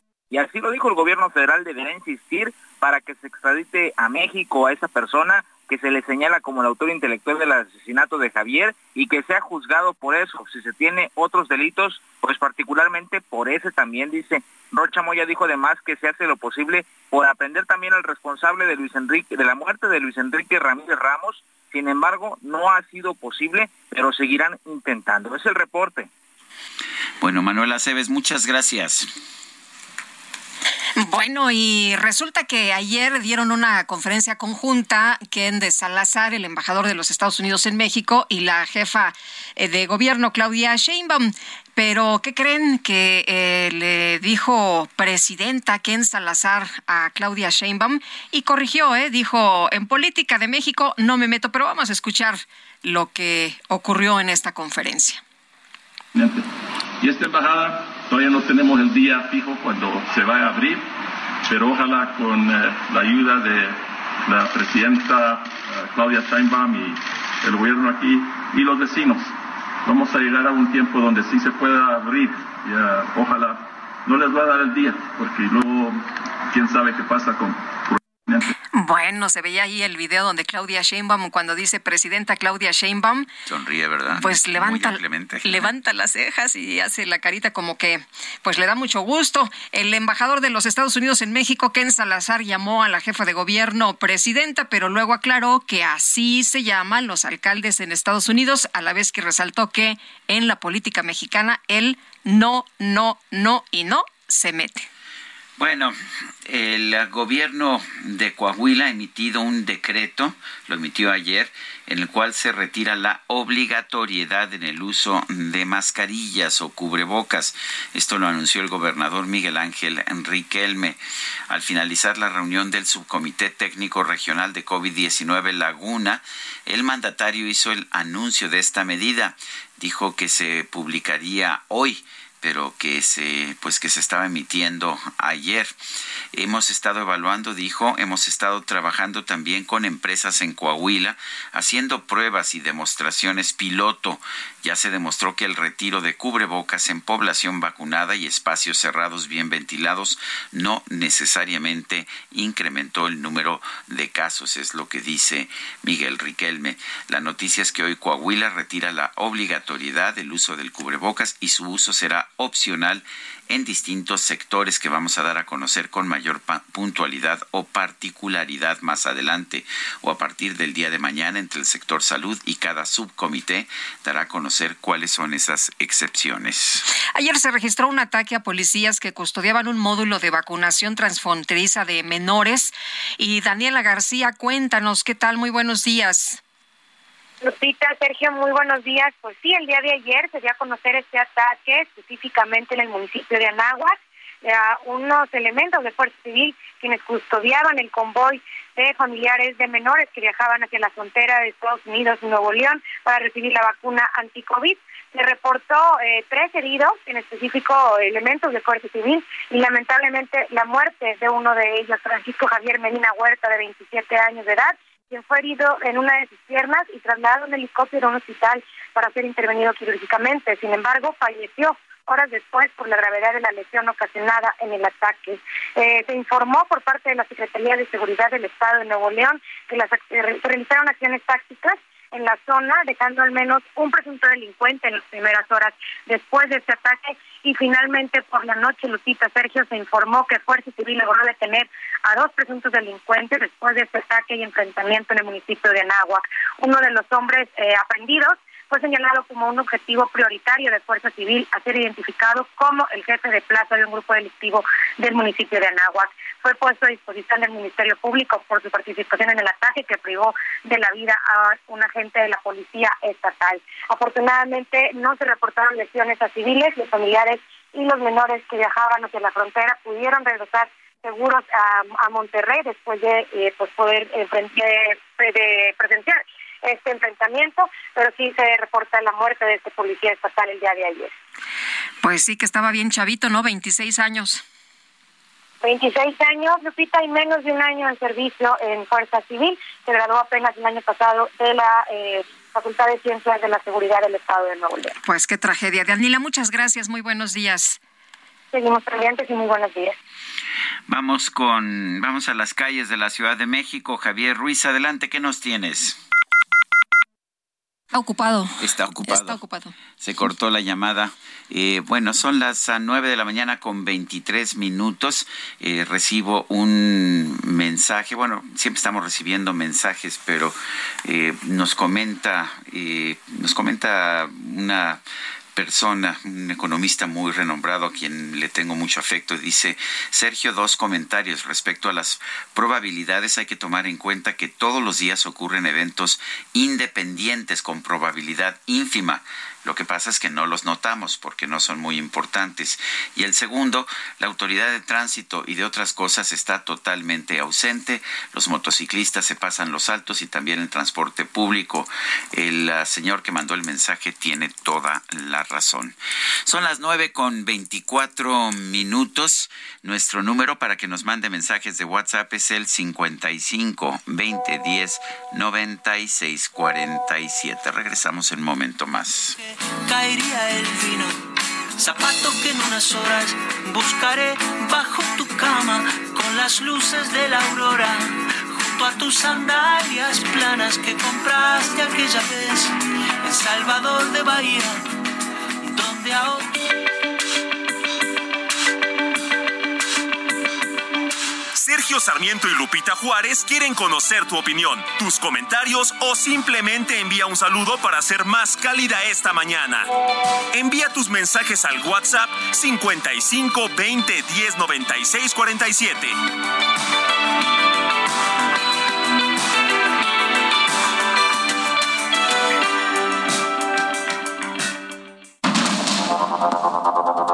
Continuamos con Sergio Sarmiento y Lupita Juárez por el Heraldo Radio.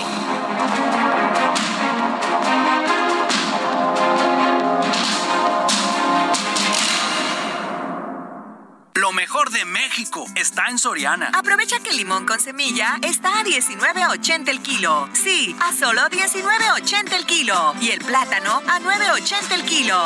Sí, plátano a solo 9.80 el kilo. Martes y miércoles del campo de Soriana. Solo 20 y 21 de septiembre. Aplican restricciones. Gastrolab. Historia, recetas, materia prima y un sinfín de cosas que a todos nos interesan. Amigos del Heraldo Radio? Soy el chef Israel Arechiga de Gastrolab. Hoy vamos a celebrar este gran plato de la cocina española que ha tenido una adaptación increíble en diferentes países del mundo con diferentes ingredientes y una aceptación bárbara en México. ¿Esto a qué se debe? A que la paella que es el plato del que estamos hablando, se ha podido incorporar a la gastronomía de diferentes lugares con diferentes ingredientes. Tanto así que incluso hay una paella queretana que es aceptada por el concurso mundial de paellas de Sueca. Pero nos vamos a centrar en lo que es una auténtica paella valenciana, que dicho sea de paso no lleva mariscos. Así que anoten por qué ahí van los ingredientes que sí lleva esta receta tradicional. Aceite de oliva virgen extra, azafrán, conejo, garrofó, que es un tipo de alubia, judía, que también se puede sustituir por chicharo japonés, pollo, tomate, pimentón de la vera, dulce, no picante, caracoles, romero, ajo y en menor cantidad se le puede agregar alcachofas y costillas de cerdo. Ahora sí la receta, hay que ir a gastrolabweb.com y los vamos a llevar de la mano para disfrutar este gran plato el día de hoy. Clavo mi remo en el agua, llevo tu remo en el mío. Creo que he visto una luz al otro lado del río.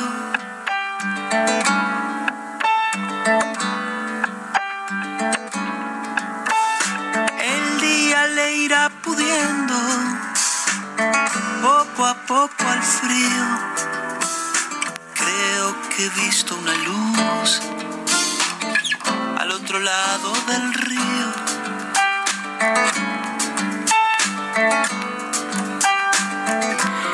Seguimos escuchando música de Jorge Drexler. Esto se llama Al otro lado del río. Muchas veces lo que tratamos con estos pequeños fragmentos de música es invitar a la gente a conocer autores nuevos, a músicos nuevos. Y Jorge Drexler no es realmente un músico muy popular, pero yo creo que quien lo escucha se puede enamorar de él. Por cierto, esta es la que interpretó en español, la que fue nominada y premiada con un Oscar en la categoría de Mejor Canción Original en la ceremonia del 27 de febrero del 2005.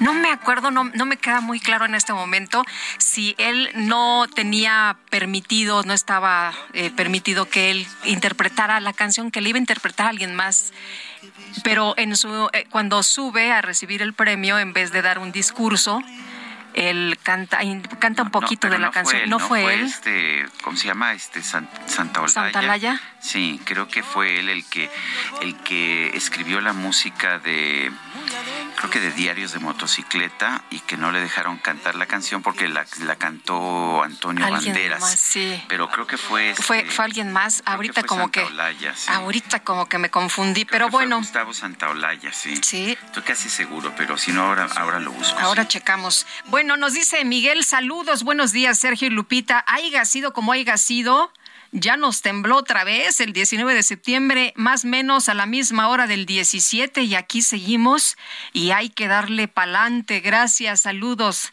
Pues gracias, Miguel. Bueno, y dice, dice otra persona, hola, que tengan un excelente día. Algunos creen en las ciencias matemáticas, otros en la física, otros más en dioses y santos. Pocos creen en las ciencias naturales. Hay temporal de lluvias, temporal de sequía, temporal de invernal, pero nadie cree en temporal sísmico. Tal vez sea necesario considerarlo. Le saluda Gustavo Portillo. Pues fíjese que los, ah, los especialistas sí nos dicen que la, la tensión se va acumulando en las placas tectónicas, no por temporadas, pero sí se va acumulando y por eso eh, puede haber en una determinada región 30 años sin sismos importantes, como ocurrió en México, y después tener, ah, pues, tener sismos importantes. Pues sí. Eh, nos dice Miguel, buenos días. Nada más quisiera comentar que ojalá y quitaran los simulacros, pues ya con todas las coincidencias que nos han pasado, parece que involucramos a los sismos. Saludos. Bueno, él sí es, eh, sí es Gustavo Santaolalla, el compositor que recibió el Oscar eh, en 2006 por ah, diarios de motocicleta y sí, y sí en aquella ocasión eh, le habían pedido que, bueno, más bien la canción se la pidieron que la cantara Antonio Banderas, que no canta muy bien, pero que es mucho más taquillero, eh, pero entonces él lo que hizo fue que se puso a cantar cuando recibió el Oscar a su canción como pues mejor canción. Vamos a otros temas. Las Comisiones Unidas de Puntos Constitucionales y de Estudios Legislativos Segunda del Senado aprobaron el dictamen que amplía la participación de las Fuerzas Armadas hasta el 2028 en tareas de seguridad pública. En la línea telefónica está Miguel Ángel Mancera, senador por el PRD. Miguel Ángel Mancera, buenos días. Gracias por tomar nuestra llamada. ¿Cuál es tu posición personal y la del PRD acerca de esta iniciativa para ampliar el plazo en que las Fuerzas Armadas pueden ejercer labores de policía? Hola, ¿qué tal? Buenos días. A ver, tenemos, tenemos, música, se nos oye una... ¿Nos escuchas tú? ¿Nos escuchas bien, Miguel Ángel? algo, algo se nos metió en la transmisión. Espera un segundo, por favor.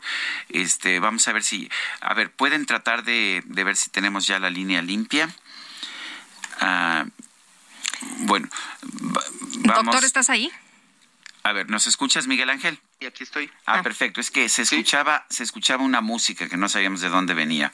Pero a ver, cuéntanos, ¿cuál es tu posición sobre esta iniciativa para ampliar la, pues, el trabajo como policía de las Fuerzas Armadas?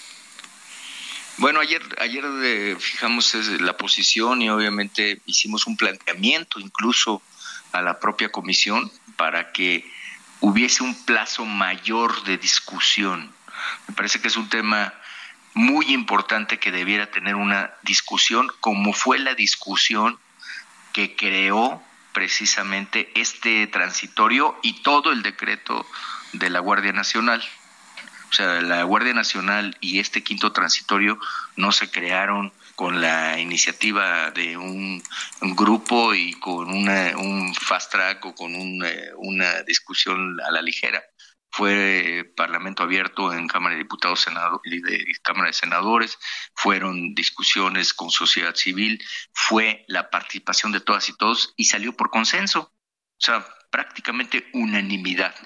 Entonces, ayer hicimos ese planteamiento, esa fue mi posición, eh, no acompañar, eh, así nada más por acompañar este planteamiento que se ha hecho desde diputados de PRI.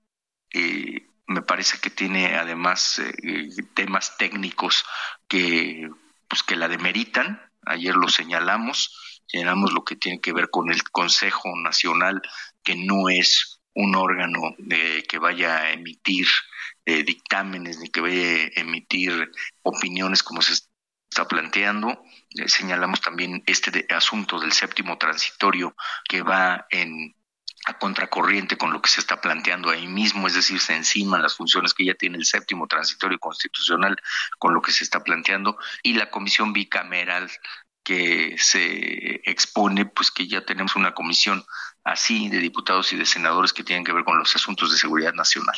Entonces, además de eso, pues eh, el tiempo, y, ayer se expresó. Por lo que se refiere al grupo, Sergio, que me preguntas, es una votación libre, nosotros no hemos de hecho, pues el senador Fósil y el senador García Conejo, ellos tendrán su planteamiento y hoy, hoy conoceré eh, cuál, ha sido su reflexión desde el día que se conoció la iniciativa. Aunque hay algunas posiciones, e incluso el mismo Fósil que decía que él votaría en contra, ¿no es muy segura entonces la posición hasta el momento? Sí, eh, el punto es que es votación libre, es decir, nosotros, el PAN, por ejemplo, hizo una votación en bloque anunciada, eh, así la refirieron, así la refirió su coordinador, dijeron que todos iban a votar en contra y que esa era su posición. Y el grupo plural también anunció en bloque que todos votarían en contra, de la misma forma ayer lo anunció Movimiento Ciudadano, eh, y en el caso del PRI está habiendo votaciones diferentes, por ejemplo, eh, la, votación de la senadora Ruiz Macié, que fue ayer en contra, la votación de la senadora Silvana, que abstención, ¿verdad? como voto en contra, pero fue una abstención. Eh, por las razones que expuso de su planteamiento en este mismo sentido de tener una discusión mucho más amplia y eh, nosotros pues igual, es una votación libre, aunque eh, se han manifestado que irá en contra, por ejemplo, el senador eh, tengo entendido que, que, hoy se introduce al Pleno, pero que no está programado el voto para hoy, sino para mañana. ¿Cuál es? Usualmente se, se hace todo el mismo día. ¿Qué, qué va a ocurrir? No, es correcto, Sergio, porque mira, hoy se dará cuenta al Pleno y eso es lo que se conoce como primera lectura. Entonces, hoy queda de primera lectura en el Pleno y lo que sigue es una sesión posterior para que haya una segunda lectura. Lo que sucede a veces, y que, y que hoy podría suceder si hubiera el acuerdo político, es que se cierra la sesión y se vuelve a abrir una sesión el mismo día, pero son dos sesiones. O sea, puede suceder, sí, sí puede, si hay acuerdo político. Si no hay ese acuerdo, pues nos llevará a una sesión eh, para el día de mañana. Em, Miguel Ángel, se habla de muchas presiones eh, hacia los eh, senadores, hacia los legisladores. ¿Consideras que esto realmente sea peso para que pues eh, no, no, se logre el que la oposición pues vote de manera distinta a lo que vimos ya en la Cámara de Diputados? Pues yo, yo esperaría que no. La verdad es que a nosotros nadie nos ha presionado ni nos ha hablado. entiendo que tiene que haber 11 votos, además del voto de la mayoría y de sus aliados, y que esos votos pues eh, tendrían que conseguirse de los eh, restantes grupos parlamentarios, de los que ya manifestaron que no votarán a favor, que están en bloque, y obviamente de los restantes. Entonces, pues complejo, eh, complejo los 11 votos, y obviamente también contarán las abstenciones, porque eso va bajando el quórum de estos 11 votos que estamos refiriendo, ¿no? Estamos hablando eh, que podría ir disminuyendo la necesidad. Eh, supongo que el bloque gubernamental, Morena, Partido del Trabajo, que tanto se opusieron a la militarización en 2017 y 2018, van a votar ahora por la militarización. Sí, han votado a favor el día de ayer, Sergio. Este, prácticamente todos los que has referido, todos los partidos eh, unificaron ese voto en favor de la iniciativa del PRI en diputados eh, y además de darle este trámite de celeridad. Bueno, pues Miguel Ángel Mancera, senador por el PRD, gracias por tomar nuestra llamada. Muchas gracias a ustedes, como siempre, un abrazo. Gracias, muy buenos días. Y vámonos ahora con eh, Federico Arreola, que ya está listo para su colaboración de esta mañana. Federico Arreola, periodista, quien se lo damos con mucho gusto como cada semana. ¿Cómo estás? ¿De qué nos platicas hoy? Pues este, no, no quisiera hablar del sismo, voy a hablar del Congreso de Morena. Solo voy a decir que hace rato escuché al presidente López Obrador decir que el sismo no fue tan dramático, que estábamos con buena suerte como aquella como aquel corrido de Rosita Alvírez, ¿no? Este, el día que la mataron estaba de suerte porque de tres tiros que le dieron nomás uno era de muerte, ¿no? Yo creo que es un tema urgente y que no no veo que sea tratado por ningún gobierno, ninguna autoridad, y los exenios. Pasan, pasan, es el, precisamente el de la protección civil. Lo único que sabemos hacer en el tema de los sismos es unos simulacros que, bueno, este, ya es el de ayer y el de hace cinco años, este, y ahí no salimos, este, si hay construcciones que se caen es este, evidentemente por la fuerza de la naturaleza, pero también porque están mal construidas, porque ha habido mucha corrupción en muchos gobiernos y, nadie hace nada. Y, bueno, la política se ocupa de todo excepto de, de algo que, ya hemos sufrido bastante, que es muy dramático, que es terrible y que eh, en algún momento puede ser este, una catástrofe verdaderamente mayor, sin, sin decir que no han sido terribles las anteriores de distintos signos, etcétera. Pero seguimos sin, sin, sin hacer nada. Eh, los partidos están en lo suyo. Yo estoy al pendiente fin de semana del Congreso de Morena, qué bueno que Brazo sea el presidente del Consejo Nacional, creo que es político experimentado que, que podrá ayudarle a López Obrador a ser el árbitro en una contienda pues, que se está complicando, este, en la que la ventaja de Claudia Sheinbaum sigue siendo pues muy grande, ¿no? Este, lo demostró hoy mismo en ese congreso, mientras la Federal este, andaban este, tomando sus selfies en el funeral de la reina. Pues le fue muy bien, ¿no? Presidenta, presidenta, le decían. A Claudia sí, y acá donde dicen Manuel que la prensa amarillista de Londres este, lo acusó, pues, pues ahora sí que de ser un naco, ¿no? Este, yo sé que es una expresión ahora prohibida, por, pero como grave está francesado y vive más de un 80 y todo, y es güero, o porque es muy blanquito, pues creo que la puede usar.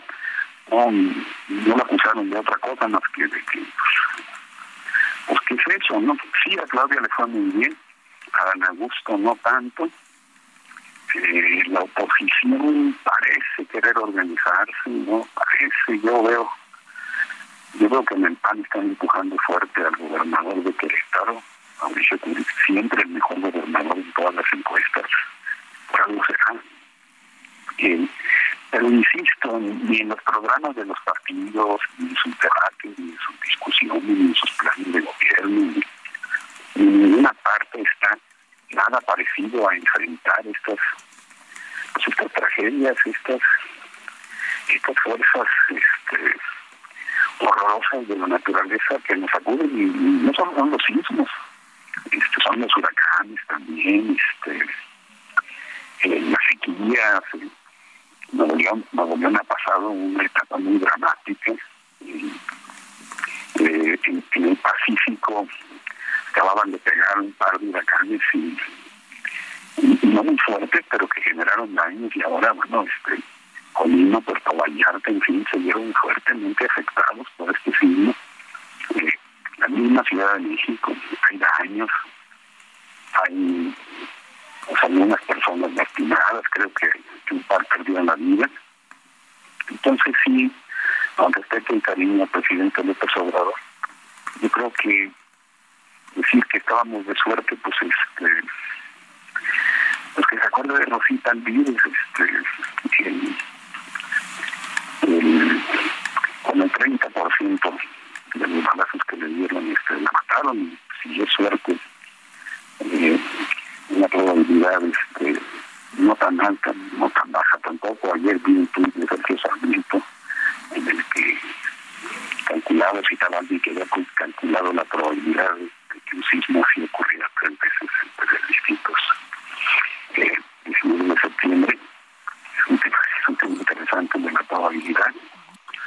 La probabilidad, no sé si sabías, viene de, de probo. Eh, viene de, de, de la búsqueda de un comportamiento ético, es el origen de la palabra. Este, y creo que lo ético es, es suponer que va a volver a ocurrir un sismo el 19 de septiembre o el 1 de diciembre uh -huh. o en el día que, que sea, ¿no? Uh -huh. a, va a ocurrir y que tenemos que estar preparados, claro. No estamos. Uh -huh. no estamos. Y va a ocurrir un, un, un huracán va a faltar agua y, en una carretera se va a estrellar un camión con, con un trailer de estos de doble caja. La, las catástrofes ahí están. Nos, nos, salen en, en, al paso en cada momento y, no estamos preparados y, no queremos prepararnos no queremos cumplir con las reglas de, de la convivencia elemental y, y, nadie hace nada y eso, eso es lo triste y lo, lo trágico ¿no? Y, eso sí, hay políticos que son muy buenos para lucrar con estas cosas de dar pena un tweet que acabo de ver este de Alejandro Rojas Díaz Durán que es promotor de Ricardo Monreal con, puso una foto de él en Monreal en, el de hace cinco años uh -huh. este, acarreando piedras y diciendo Monreal el día de su cumpleaños estaba cumpliendo con, con una obligación humana mientras Sheinbaum estaba haciendo nada. Yo, ¿qué hice eso? Este, verdaderamente no tengo vergüenza. En fin, ese, ese era mi comentario. Muy bien. Pues Federico, muchas gracias y un muy buen punto para la reflexión y para que los eh, ciudadanos les exijamos, ¿no? A los políticos que pues también hay otras cosas importantes que tienen que trabajar. Que tengas buena semana. Las más importantes. Sí. Un fuerte abrazo. Sin duda. Gracias. Abrazo. Federico Arreola. Son las 9 de la mañana con 51 minutos. El presidente Andrés Manuel López Obrador lamentó las dos muertes que dejó el sismo de ayer en el estado de Colima. Sin embargo, aseguró que México tuvo la suerte de que el terremoto no pasara a mayores. Es lamentable la pérdida de las vidas humanas, aunque sean dos, pero no pasó a mayores.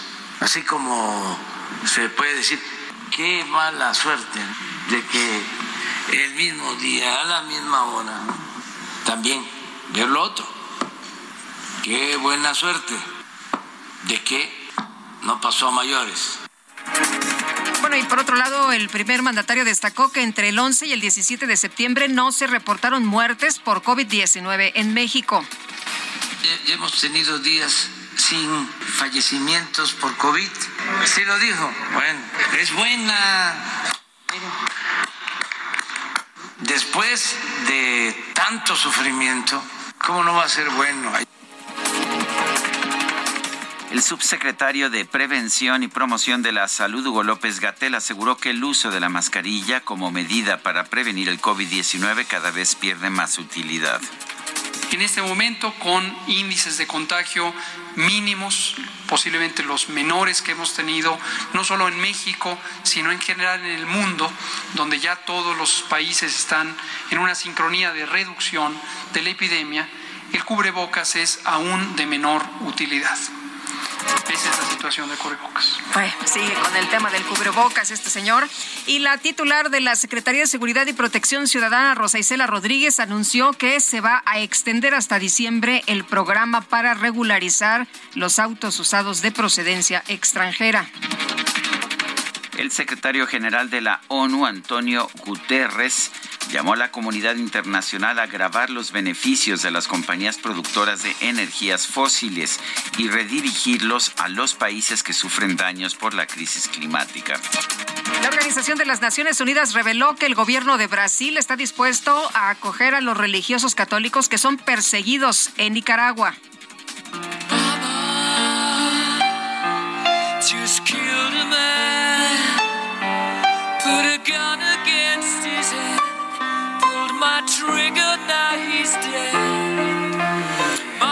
Bueno, pues en redes sociales se difundió un video grabado en un hotel de Londres en el que se observa al primer ministro de Canadá, Justin Trudeau, interpretando frente a un piano la canción Bohemian Rhapsody de la banda británica Queen, días antes del funeral de Estado de la reina Isabel II. Y las reacciones estuvieron divididas.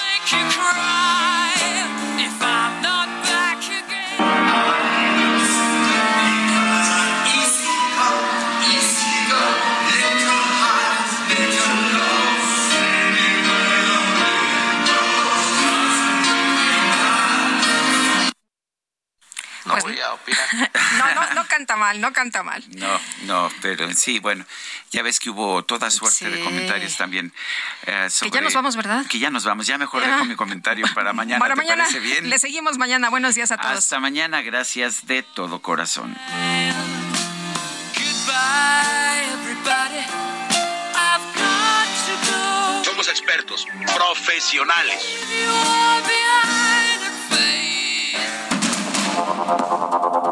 Heraldo Media Group presentó Sergio Sarmiento y Lupita Juárez.